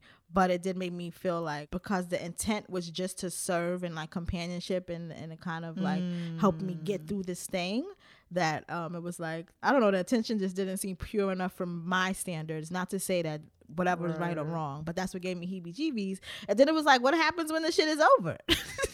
Like and uh, what happened? So when people started not people but there have been a few articles talking about large amounts of people either returning pets or sending them to shelters or whatever like that. I'm just like you know what what the fuck?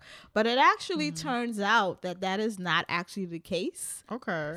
So people have been returning people pets, have been but- returning pets but not in numbers that are different from the numbers pre in previous years outside of a quarantine outside of whatever. And actually according to petpoint.com Um, which Google, you find everything, but I just thought it was weird that there was a resource for a place that aggregates data for pets in the United States. Like I, mm-hmm. I, I, I just didn't think something like that existed, Right, but it does. right. So gratefully it, it does. So I was able to get this information. And they collect data from 1,283 animal welfare organizations throughout the country, except for North Dakota, which is mm. like, what's up with you, North Dakota? Like, why are you not a part of it? Like, what's uh-huh. going on? What's, what's happening?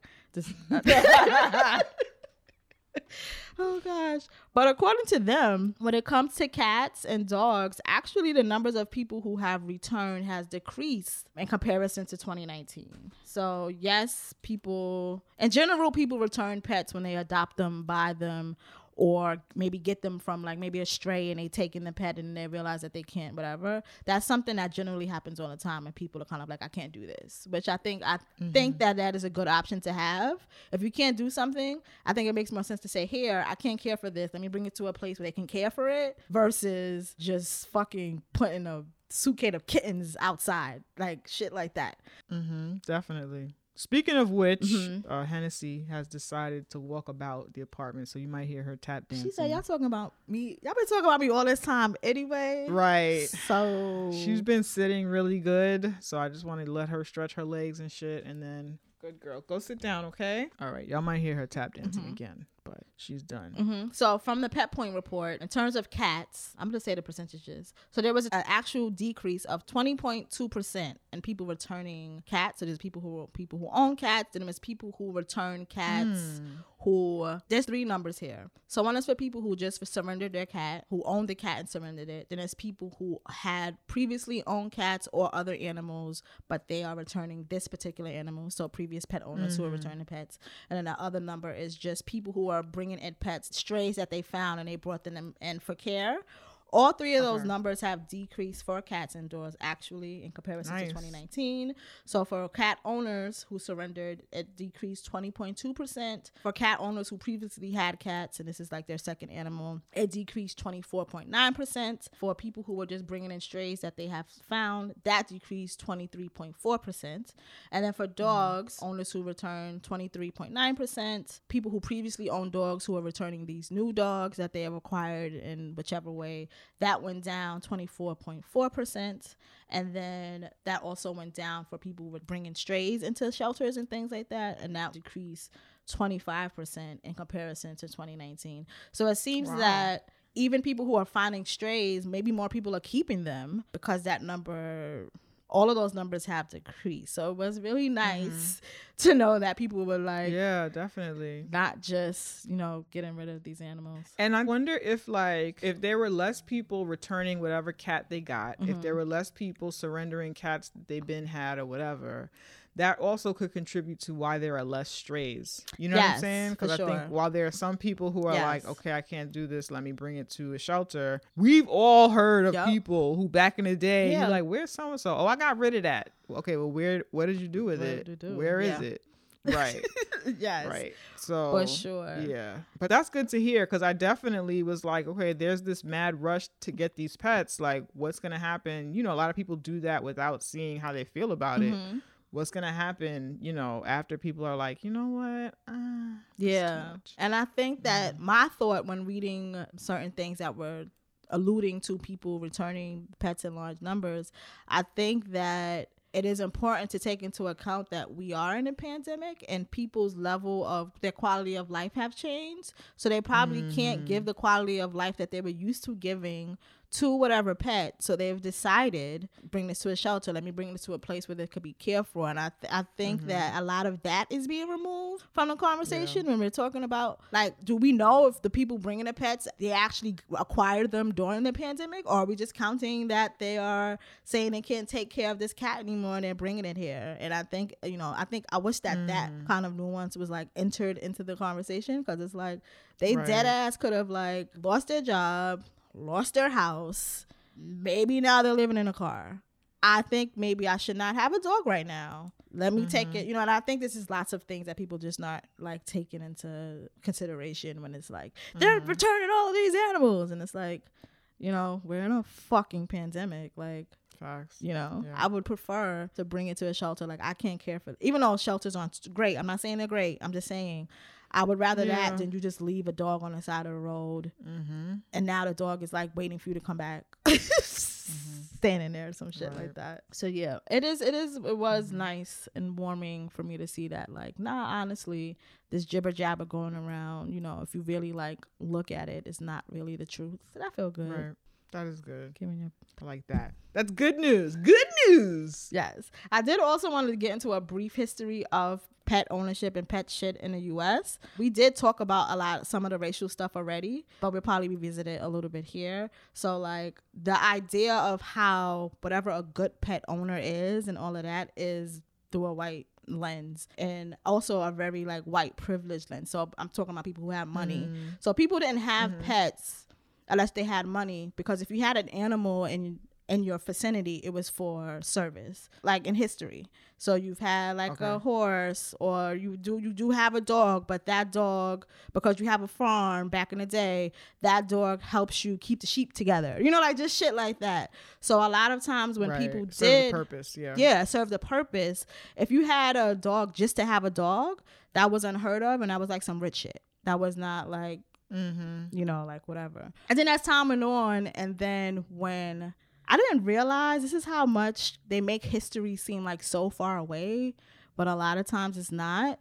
So when cars became more popular in the 20s and 30s, and they stopped using like horse and buggies and shit, I didn't know that that was mm-hmm. that close. Like. Right. Right. That it was that recent. Yeah, like mm-hmm. but like my mom, my not my mom, my grandmother was black probably a little kid when there was the transition from cars into like mm-hmm. I don't know. I just that blew me away when I read that. But when that happened and but there was less of a need for horses, veterinarians. This is how capitalism comes into play, right?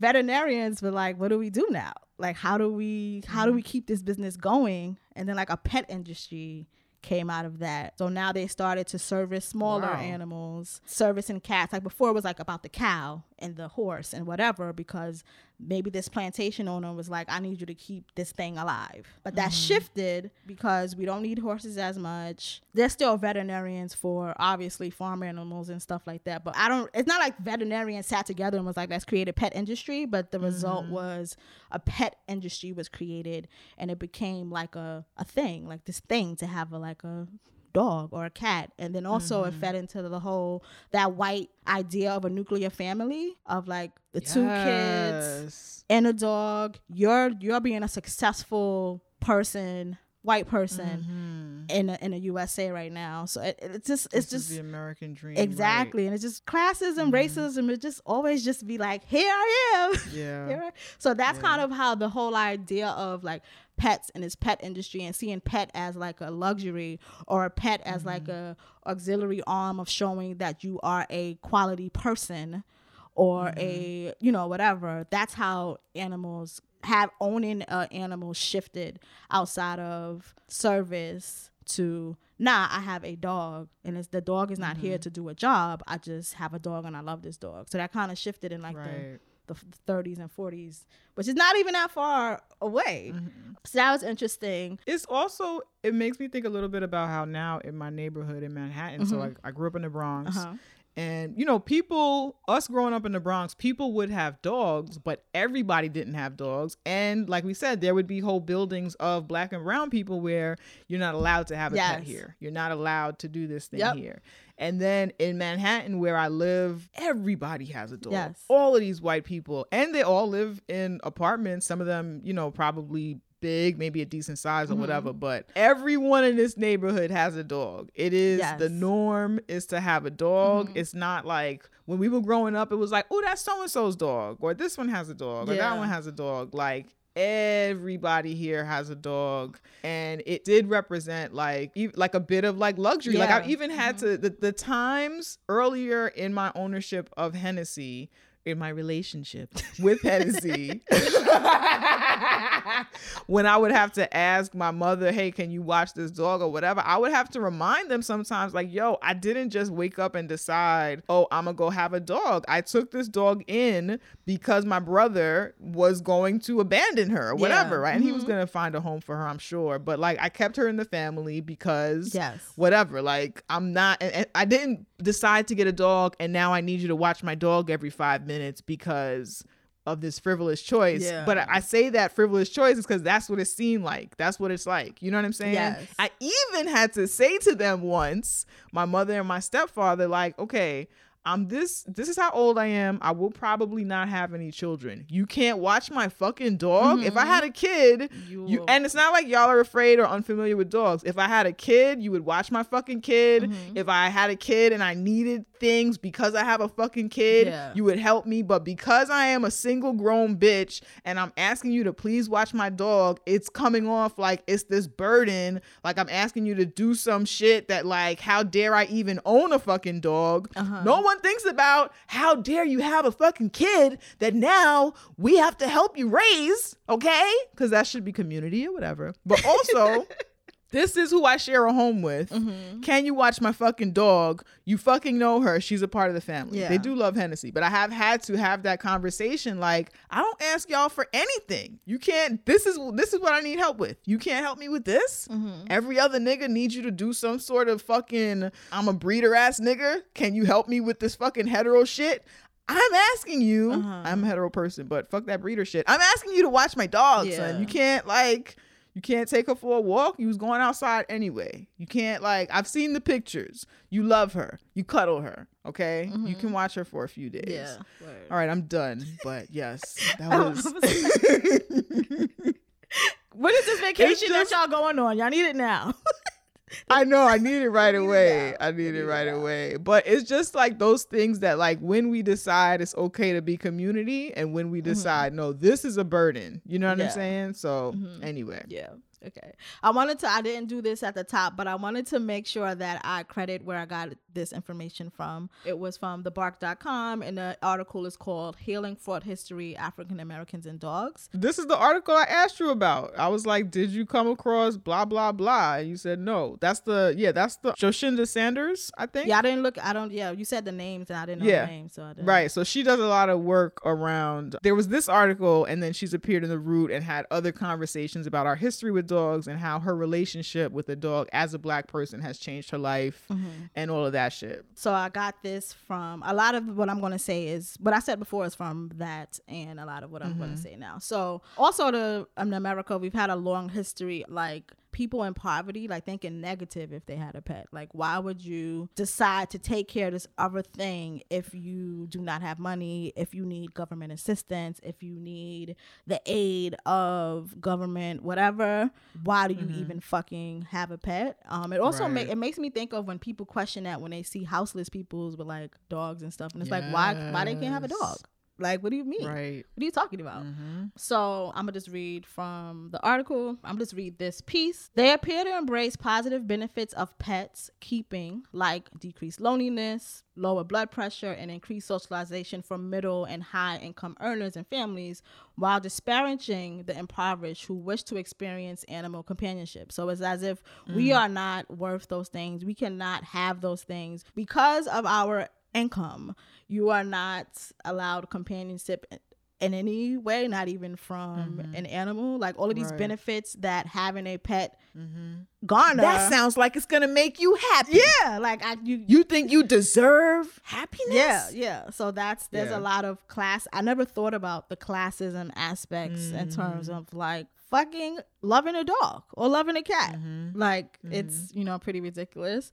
I also learned that there was a period of time where if you were on government assistance, we what we call welfare, you could not own a dog. You can no, not mm-hmm. even just a dog. You could not own a pet. And back in the day, the caseworkers used to, I guess, do house visits. So you like whatever. But a part of why I think remember when you were talking about visually seeing black people love their pets in these ways that we visually Yeah. see white people lots of black people have owned pets throughout history even with you know being on welfare or whatever but we Mm-hmm. Right. would have to hide our Yes. animals we would have to not be And the dishwasher.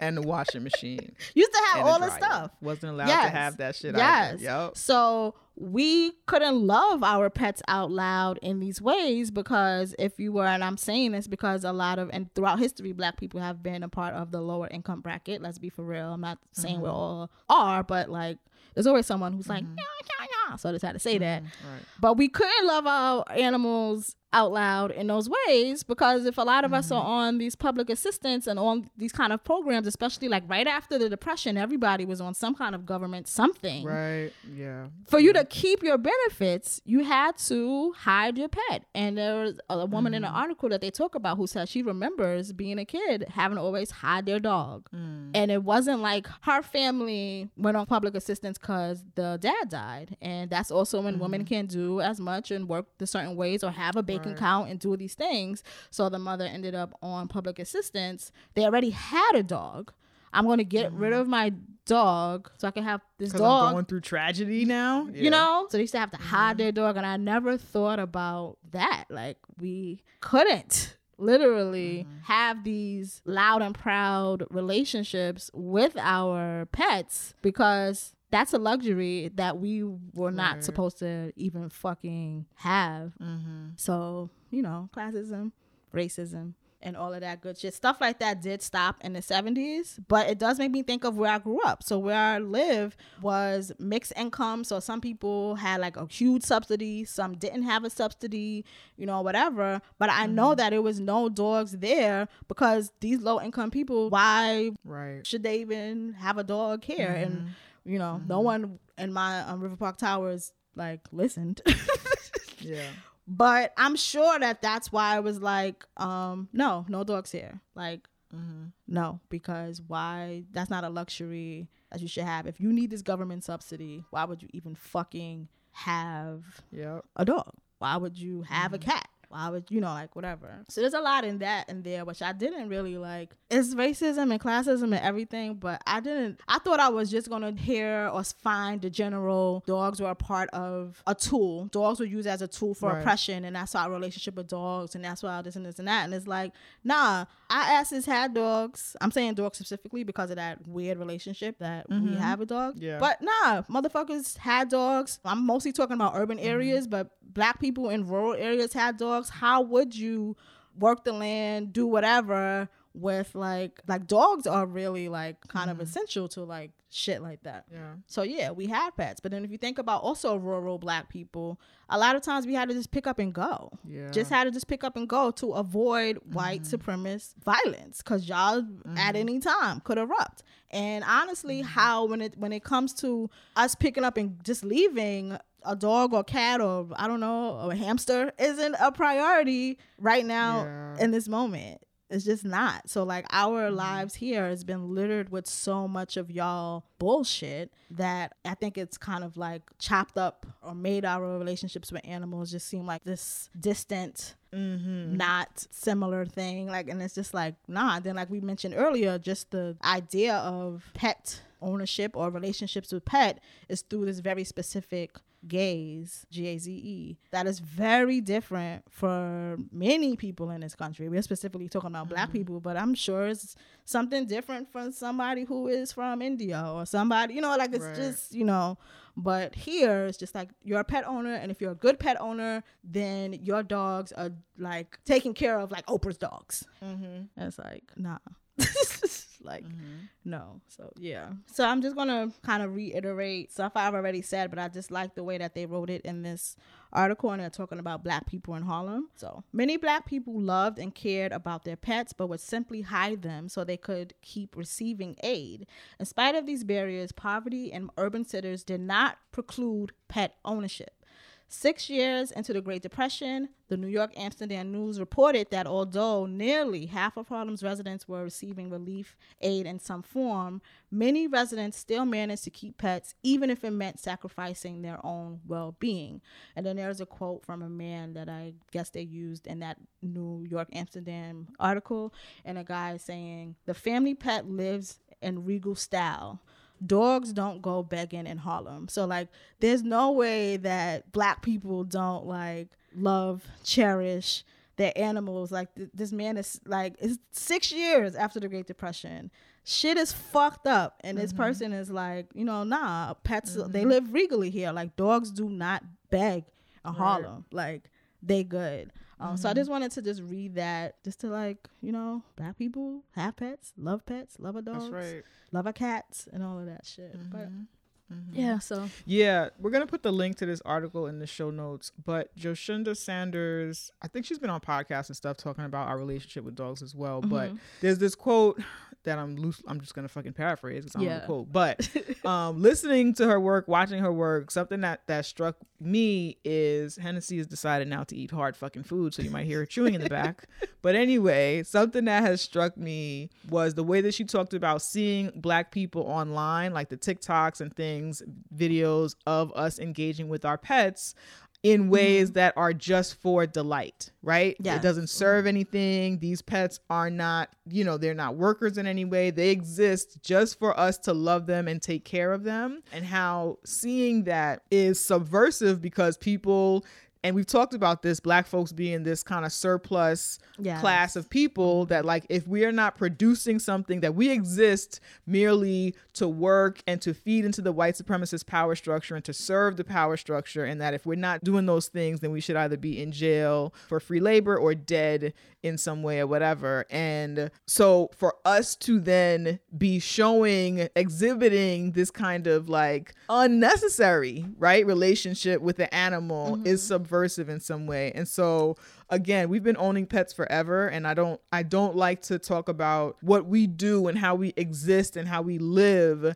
as subversion to like whiteness or the white gaze because we're just living. Yeah. this is what we do. You know what i'm saying? Yep. but the mm-hmm. fact is that we're being murdered and lots of white people think it's okay because they don't see us as human. Yes. and so it becomes subversive when you have you know white kids and other people on the internet seeing us do shit that they just didn't think that we fucking did. You mm-hmm. know what i'm saying? So and it's fucking delightful. I watched that fucking thread of them parents No. feeding those little feeding animals kibble by kibble. It was one with this this woman was feeding somebody's mama was feeding their dog kibble by kibble. They weren't even treats. It was the dog food just bit by bit. Fucking adorable. I could watch that shit for hours but yeah, there is something I think really special watching black people with pets. I fucking love it. Mm-hmm. I love having a pet. I'm glad that it's something that I was able to do. I do feel like it has enriched my life. And I'm Yeah. thankful that I was able to survive quarantine with an animal who gave a shit about whether or not I lived or died, you know? And you know what else is cute? This is just another little tidbit or whatever, mm-hmm. right? So my dog likes she really likes like my mom and she remembers my brother. Like she these animals remember everything. Yeah, so she has a very special relationship with all these people but we were hanging out like just knowing that my dog actually fucks with me. You know what i'm saying? Like we'll be at my mom's house and she's like no okay i've, I've looked around i've hung out but now i want to sit next to you. I want to be with you. Mm-hmm. you are my person. We came here together where are you going? Like that kind of energy it's nice to have somebody or something that gives a fuck about you Yeah. and it's like a genuine you know kind of thing or whatever. It's really cute. So i love it. If you can get a pet you should get one they're great get one from a shelter yes. one of the twins, one of my nephews got a dog. And because of what we've been taught about who should have a dog, who shouldn't, my first thought was, how can y'all afford? It's mad people there. How can y'all afford to have a dog?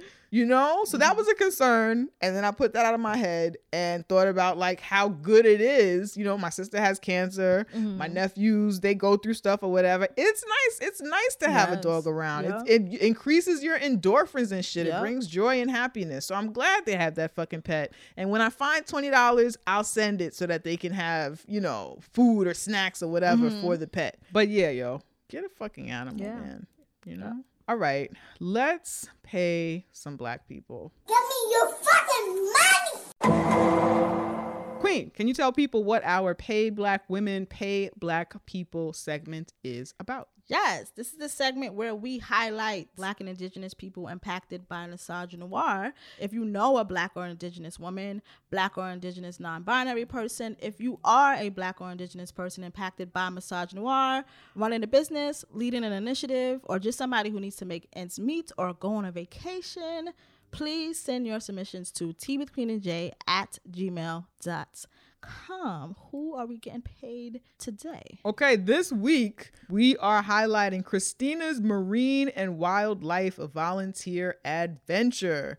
So, this is a GoFundMe for Christina who hopes to become a veterinarian one day. And so, before she does that, she just graduated from high school. And so, she's looking to go on this kind of like exploratory adventure and to kind of build her skills up. Initially, she wanted, from what it looks like from the GoFundMe, initially she wanted to do like a gap year before going to college. Okay. But it sounds like a mixture of COVID and not being able to have the funds in time switch that up. So she has accepted a scholarship to Iowa State University of Science and Technology. So she got a scholarship there. So she's just going to go ahead mm-hmm. and do that. And then she plans to travel during her summer breaks to a bunch of these different like wildlife conservatories and things like that. So Christina says, I'm an African American young adult who has always loved caring for animals and often envisioned myself as a veterinarian. But did you know that black people make up only 2.1% of all veterinarians in the United States,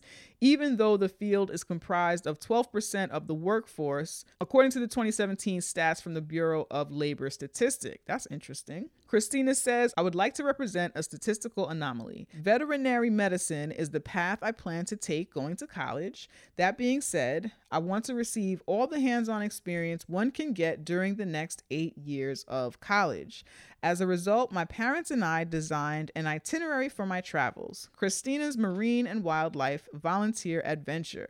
To give me the experience and the exposure I need to be the best doctor I can be, I'll be spending a combined total of six months abroad, learning how to provide medical care, rescue efforts, and rehabilitation to threatened marine and wildlife animals around the world.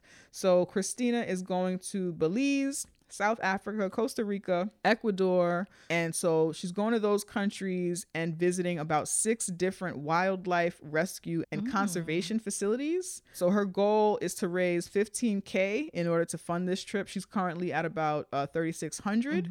We're going to put the link to the GoFundMe in the show notes. But if you search Christina's Marine Wildlife Volunteer Adventure, you will find that. Or what I put in was African American and pets. And and that's what came up because I wanted to see like what people were doing. Because based on what we was talking about, like we like having pets. In my history, it has been difficult for me to eat three meals a day and take care of my dog. That mm-hmm. has been a challenge, but I deserve to have a fucking Yes. dog because we fucking love each Yep. other. So I wanted to find other people who perhaps you know needed other black people who perhaps needed funding to take care of their dogs or whatever or pet I keep saying dogs but any kind of pet. Mm-hmm. And it was hard to I know it exists on GoFundMe but it was hard to filter that down on GoFundMe. And we'll talk more about that later hmm. but hmm. Hmm. this I thought was really exciting. I really like how they have put together this itinerary to make sure that Christina gets everything that she wants to get in a learning experience since she wasn't able to do her gap year.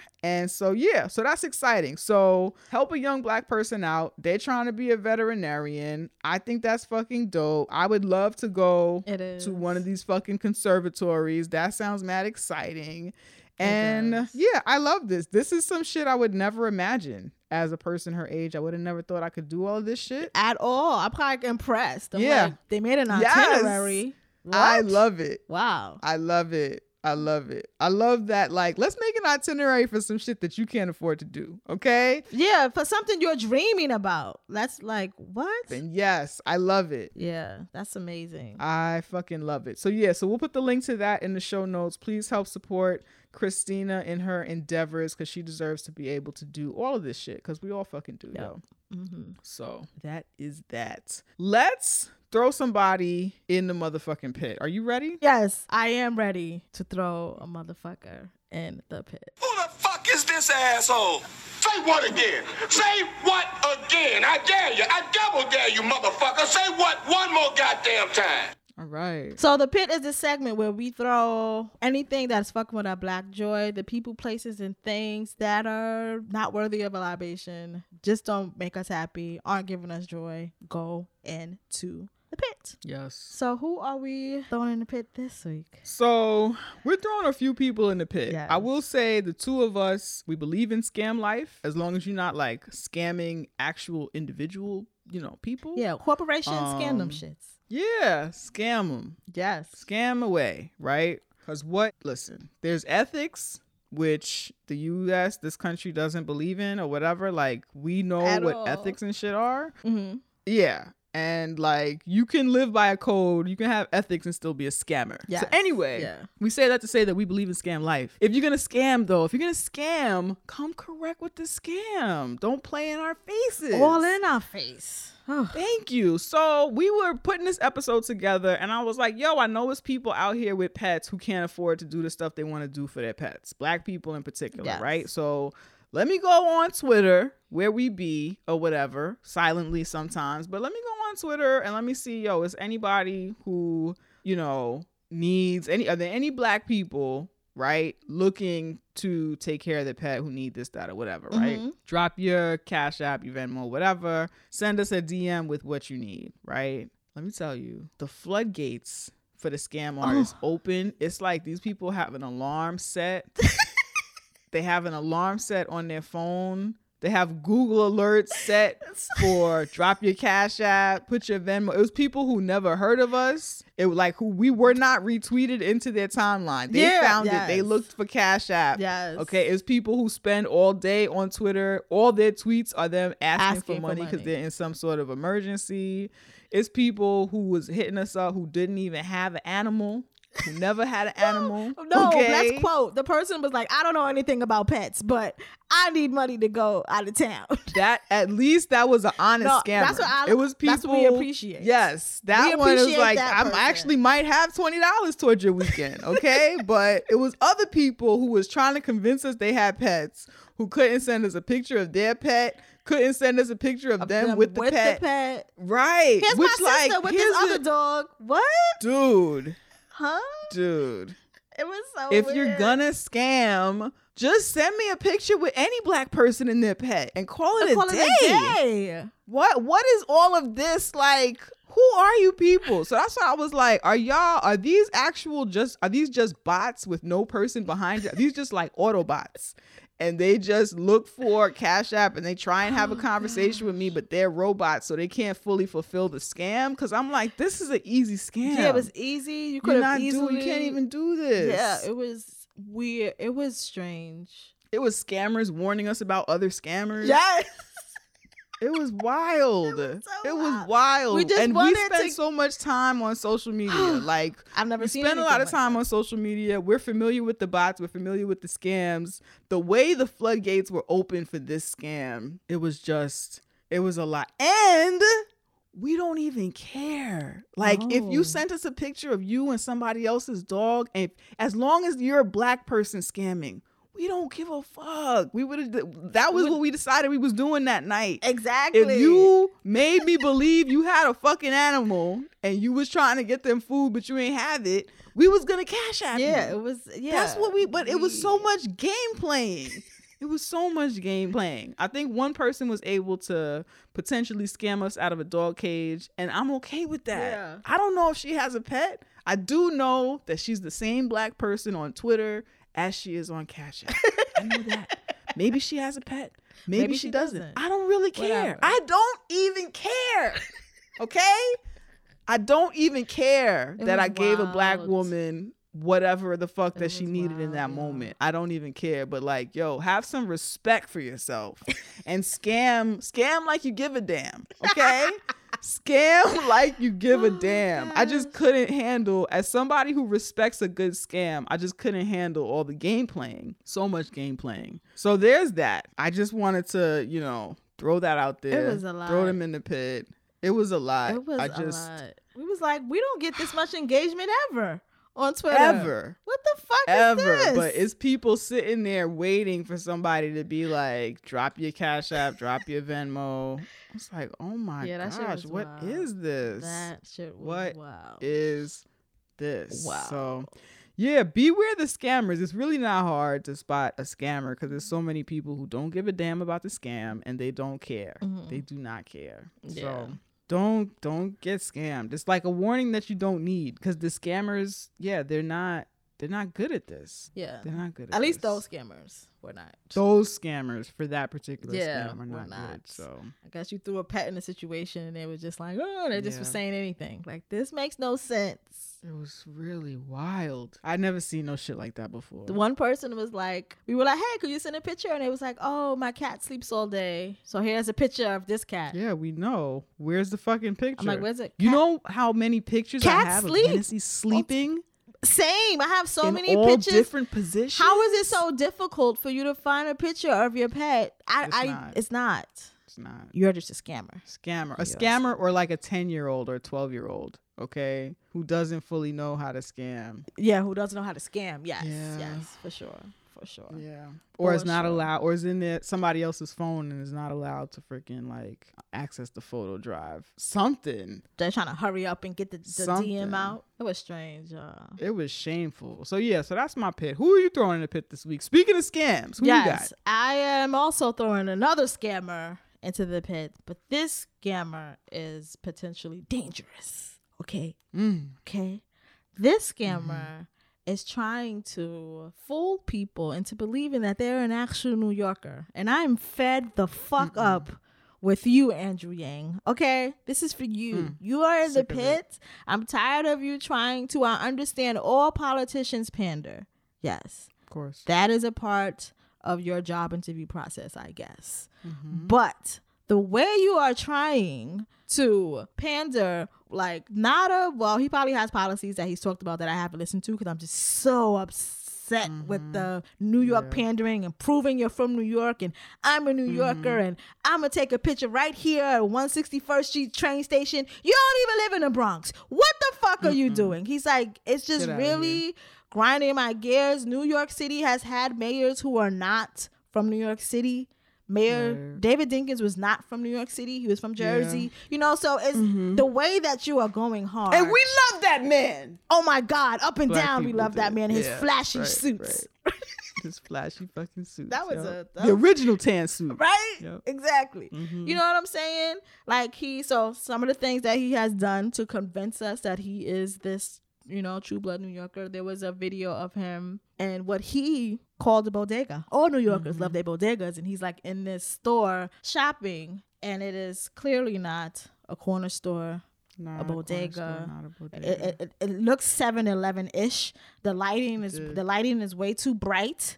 That looks like fucking tiled floors mm-hmm. the fucking the freezer thing doesn't have doors. Our freezers usually have doors. We do the flap, the ones with the flappy Mm-hmm. things. That's a little fancy. That's not a bodega. Okay, like you know with the flappy strips. bodega. That's not a bodega. We usually have the dogs. Yeah, I know what you're talking about. The cat is usually in there because he was in like a market. Yes, It he was was in a market, and you can be in a market. There are markets Yeah. in New York. You could have just been saying He your could have policy did everything shit. he did, And just everything he been doing. He could have just been doing it. Just stop trying to tell me that You're a from New native New, Yorker. Stop trying to tell me you're so familiar with these streets. No, Stop it. No, so there Just was that. it. He even did a remix of that because everyone yelled at him. So he went to another place that was a little more bodega ish. But it's like we don't know. That's not okay. Then there was another time where he took a picture of himself on the A train. And the A train Mm-hmm. is a train that actually it does go through a lot of New York City. It goes from Queens to Brooklyn to Manhattan, and then that's that's it Mm-hmm. which is a lot of that's a lot of New York City for that train to go. But where that A train does not go Mm-hmm. is to the Bronx. And he sat on that fucking A train and had a caption that said, I'm on a Bronx bound A train. The A train, all my life, has not gone to the Bronx ever.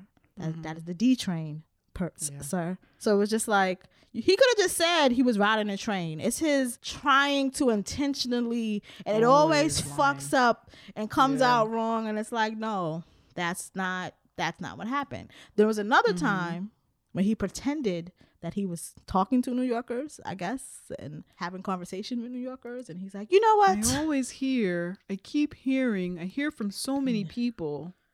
What? what? Who are your friends? That New Yorkers want to get rid of street vendors because the street that vendors the are, street vendors are a problem. are a problem and they're competing with the business of stores. And if Who you know the talking to? history, if you were in New York City, Giuliani time when we Mm-hmm. was fucking kids, and in Harlem there used to be street vendors all the time, and there was like big Right. Mm-hmm. protests, fight, people like basically like a mini uprising because Giuliani came into Harlem and was like no street vendors, and it was like this big thing, and like people were like Yeah. fighting to keep their little section of no, this is where I sell Mm-hmm. my bags, or this is what like that's not just some casual thing you just bring up for people who have lived in New York their whole life and remember, especially a black person, and remember that Mm-hmm. Right. Mm-hmm. people were like criminalized for fucking. It was like a, a- it was basically like a vendor gentrification. Like they made all the it was because then they were all moved to that little mart on 116. exactly. And that mart, first of all, can't hold all the vendors. And a part of why the vendors were so beloved is because they're right there.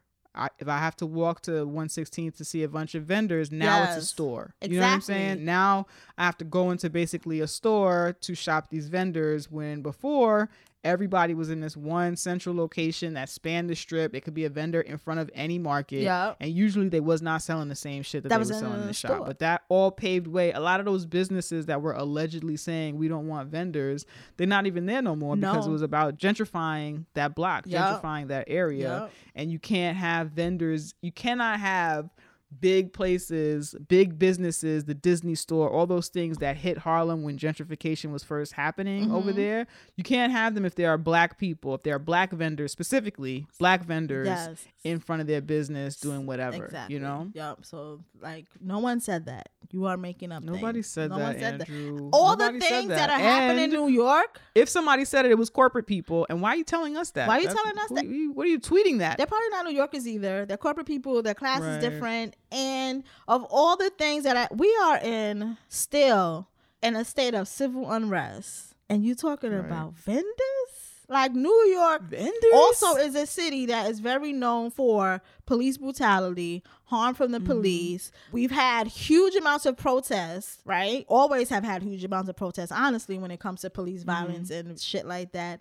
And you talking about people are talking about defunding the police, and you're talking about fucking vendors. vendors, my nigga. On Twitter? Where's the population on Twitter that's tired of the vendors? Those are usually that that population is usually racists who be tired of like shit that doesn't affect them at all. Everything, tired of everything. Who was that for? So I don't know. yeah, I don't know. That was weird. Yeah, then lying. most recently, this scammer was on um what's the show called Z-Way? Z-Way. Yes. Mm-hmm. She was interviewing him, and her spiel is that she likes to like trip people up and like kind of make you look silly while she's doing the interview. That's a part of her comedic Mm-hmm. spiel or whatever. And so she asks him, like, you know, oh, you listen to hip hop, you know, whatever. Who do you listen to? He says the names that are easy to say Jay Z, Mm-hmm. Nas, uh, you know. uh, gun, gun, gun, gun, uh. He didn't do that, but I feel like that's that's his personality Mm-hmm. You know. you know, you know, the classics, you know, the big Mm-hmm. hitters. so she asks, okay, oh, okay, cool. Um, what's your favorite Jay Z song? And he's like, uh, uh, he doesn't know his favorite Jay Z song. He's looking in the air, Yeah. like maybe he one of his people he expect him to say. So the thing Like, is, just this. give us one that you heard of before. Before. like You could've- if you could just name one. He has a song where he's talking about New York. That would have been perfect and went continued your scam because you're so New York and it's through and through. Even though none of us New Yorkers, at least not the black ones, care for that song. I don't really know. No one likes that song. Whatever song, no one was expecting him to pick a song that we liked. Okay, we already know you're a scammer. Yes. All you had to do was name a Jay Z song. That's all you had to do. That's it. That's it. That's But maybe he was so afraid that we was gonna tear him to shreds for his selection that he didn't name one. But I really think he just couldn't name one. He like just needs to stop pretending. It is okay to just, you know, run on your policies. There is a whole entire former police officer, beloved, I will say, running for mayor, Mm-hmm. Yes. right? So Eric Adams is a black dude. People are for oh, he's the one we was clowning for that old school clip that popped up or whatever, right? Yeah, it was in our Patreon episode. Yeah. Oh, okay. Yeah. All right, cool. Mm-hmm. So he is a former cop. A whole entire cop running. He is the other guy who is like one of the front runners Yeah. to potentially be mayor, right? So there are people, even though he was a cop, formerly a cop or whatever, who still have this feeling of like he's somebody that we know, he's mm-hmm. somebody we're familiar with. He doesn't have a history of being a fucking abuser per se, Yeah. and now he's trying to he's trying to kind of spin it his history as a cop. And I- I mean, I believe him, but nobody wants to hear that shit. But kind of just talk about that he became a cop because he was abused by cops and wanted to change things from the inside, which a lot of that that is a, Mm-hmm. A lot a of- politic yeah. that people Mhm. have. A lot of people Mm-hmm. That's not a foreign politic. And he talks about being a target for police officers within the NYPD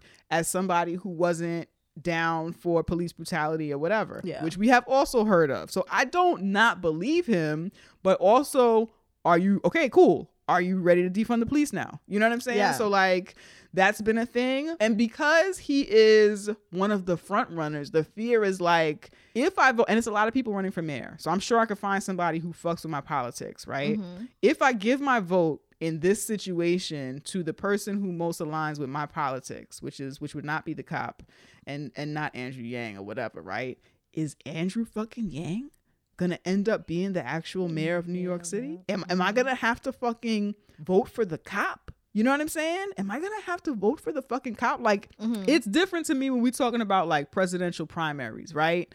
To me, in that instance, vote your fucking dreams. And at the end of the day, you know, if the person who you decided you want to be the candidate doesn't win, you at least still have the opportunity to vote for the other guy that you mm-hmm. don't fucking hate. Pick Yeah. the lesser of evils or whatever. In this situation, if I vote my dreams, Andrew Yang could end up being the freaking mayor of New York for four years. Mm-hmm. And we've already endured his ridiculous antics and lying. Yeah, it's it's it's ridiculous. And also, honestly, he's to me he's only really the front runner because he's the most popular person because he also ran for president before. That's the only like that's the Right. familiar name. Um if you're not in tune with I only know of Eric Adams because my mother remembers that name and it, when I mentioned like, oh, the- um that the Mm-hmm. Brooklyn borough president was at Afropunk that time some years ago. My mother's like, "Oh, Eric." Mm-hmm. So that, you know, so unless you're a New Yorker Right. like that who just kind of like my mother doesn't even engage with politics, but she just knew that this black man is, you know, whatever. She's I Mm-hmm. Right. seen him on the news and this, this and that. Mm-hmm. Andrew Yang, since New York also has so many of you motherfuckers that ain't from here, Right. Andrew yes. Yang might be the person because it's like, oh, this is a name I know, and you Mm-hmm. won't even look into these other candidates. I'm not for Eric, but that is a person who is from New York, who has been here, who has Mm-hmm. he wouldn't say this vendor shit. He wouldn't say this. He would not not for one second. That's the thing. Because that's what there's no there is nothing. I would put so much money on whether Eric would say any shit like that. He would not. You don't say that as a black New Yorker who rides for black New Yorkers. So like honestly, my only issue right now with Eric is that cop shit. Yes. You know, that cop shit. Are you ready to defund the police? That's important right now. But am I, the other thing is, am I willing to sacrifice fucking Andrew fucking Yang being the mayor of New York over Eric Adams because Eric not only has a history of being a cop, but he hasn't said defund the police. Police, You know what I'm saying? Mm-hmm. I don't know. It's getting, it's getting very much like I might elect a cop for me. It's getting very like I don't know. Mm-hmm. You know, and there's value, and as people who are really like, let's defund the police, let's abolish the police or whatever, it's very, I think it's still important to acknowledge like how relevant it is to know that I could put money on the fact that Eric would not be like, fucking, we got to get rid of street vendors. You know what I'm Yeah, saying? Like that, yeah, that speaks to me being able to put money on something like that. That's, that's kind of, I think important. When's the last time you was able to think about somebody, somebody like who could be mayor? Yeah. Who actually there are things about them that you can trust culturally, not just because they're a black person, mm-hmm. but because they are a black New Yorker who understands black New York shit. You know what I'm saying? So I don't know. That kind of sounded like a campaign speech, but Andrew Yang is trying to get me to vote for this fucking cop. I am also because we already had three terms of a mayor who came from a corporate business space and saw the city Right. as a corporation business. How can I make more money for the city? How can I, you know, like in that very, very, and I'm sure other politicians do this too, but it was Mm-hmm. just so apparent with Bloomberg. He like even fucking made a, a third Right. term for himself. Like, and Andrew Yang Who comes? Yeah, Yeah. Andrew, although he's not as rich as Bloomberg, is also a person who comes from the corporate CEO business space. And I don't know, I don't think, I don't want another CEO running my city. Like, I don't, it, mm-hmm. it's not a great thing for all it Mm-hmm. Did was make the poverty the wage gap even greater also giuliani did start some of that too he was a like politician politician not like a ceo politician Yeah. or whatever He was a but like Mhm. no this city has already been through enough i don't need someone who's going to come in there and they're thinking about numbers and not people and andrew is numbers numbers numbers numbers like at least these other people Mm-hmm. seem to like care about people like even when i look at his campaigns andrew yang's campaigns he he tries to show like i'm a people person but it looks awkward to me like it's, i don't know it's just like i'm not a Yeah. number i am a new york city resident i'm a person i you know like whatever so that's why i i, I was over it when he hit him. me with the street vendor shit. I was like, you know what? This is too much.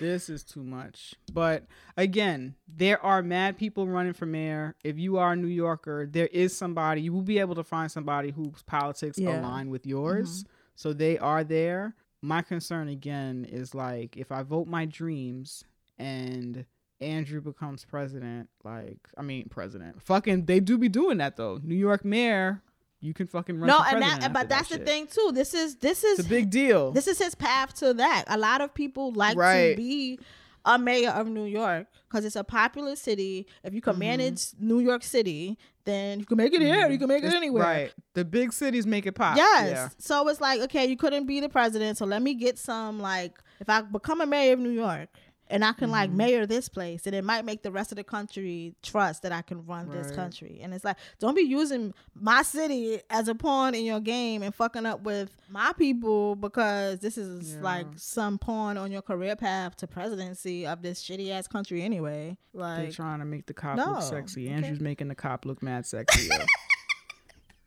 He's making the cop look sexy. He's making him look sexy. I don't even. I I came into this knowing, oh, that's the cop. That's a wrap for that. I'm not doing that. But the way the polls are looking, Mm-hmm. I don't know. I don't ever. I don't want to like like when I become that nigga. I don't want them to be like, so back in 2021, tell us about your vote for uh, police officer Eric Adams. I'm like, huh? your explanation makes sense though, so you'll be fine. Facts. It does. You'll be it does. Nobody cares about nuance though. But Andrew's making the cop look sexy. oh gosh. Well, they're in the pit. Those scammers in the pit. Andrew's in the pit. Yeah. And um, good riddance, or come back with a better scam. Good riddance, yo. One of the two. Not Andrew. Good Good, riddance. riddance. Andrew. Other people, step your scamming up. Okay, step that Yeah, shit do up. better. Step Do that shit better. All right. We did a motherfucking episode. did. We love talking about our pets. Yo, send us pictures of your pets. I think I want that. Preferably in a T-mail, I think. Yeah, in a T mail. It's just easier. Yeah. Yeah, That, that that's what I would prefer. If you could send us a T-mail with a picture of you and your dog if you are a black person. Actually, if you are a non-white person, send us pictures of you and your dog. If you're white, you can send us pictures of your dog. That's cool. Your pet. Whoever your pet is, we want to mm-hmm. see your pets. And everybody else we want to see pictures of you with your pets. Yeah. So yeah, if you could send us your T-mail, Tea with Queen and J at gmail.com. We would love to see that shit. We might share it on social media, but that shit gives us joy. It makes us happy It does. you know. Actually, white people, you can send us pictures of you and your dogs too. We just won't share it anywhere. We'll just look at it and smile because we like seeing people happy with their animals. Yeah. So Oh, you just made me think. What you call it died recently? no, who Bo, who? the Obama. Dog. Oh, I know, Bo, their black dog. Yeah. I know. Yeah. I know. It's sad. Rest in peace. I think it's Bo. I don't know. They had two dogs. I don't know which one. Yeah. Moment of silence. Nah, it was Bo. It was Bo that passed away. They had Bo, and then they got the other dog because Bo was in the White House by by himself. Was Oh. lonely. Because black people And- care about animals, and they're like, you need a friend. That's friend. right. That's right. Because Michelle we're a Obama said that presidential would family, up and we will be doing too Yup. much. So you need a friend. facts. You need a friend. She said she would set up play dates because Bo was by himself. Play dates to make sure that Bo could play with like another other dogs. Aw. Yeah, so they had to. I love that. So fucking cute. Then y'all voted a president who didn't even like pets. Trump ain't had no animal. Disgusting. That's how you know this whole country is alive. You have all these people around this country making out with their dogs, having their dogs put their feet, having their cats put their feet in a potato salad, okay?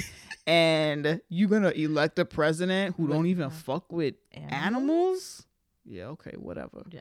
Anyway, be sure to follow us on all the social medias. We are on Instagram and Twitter at Tea with QJ. We are on Facebook and Tumblr, Tea with Queen and J. You can check out our website, teawithqueenandj.com.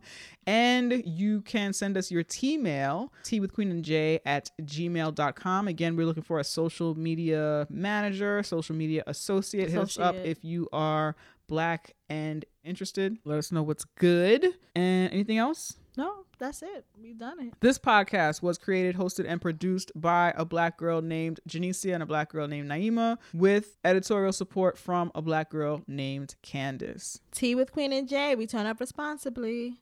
Meow. Hey, let me tell y'all something right here, right now about the public PP game. It's all about finding that right spot. And then once you find that right spot, you cock that leg up, and then you cock the other leg up, players. This is how I get it done, you know what I'm saying? Ooh, 'cause I don't like to get pee on my ankles, man. A lot of dogs be out here peeing on their ankles, man. Then they be walking around your house with the pee pee ankles. Not your boy, that's disgusting. You feel me?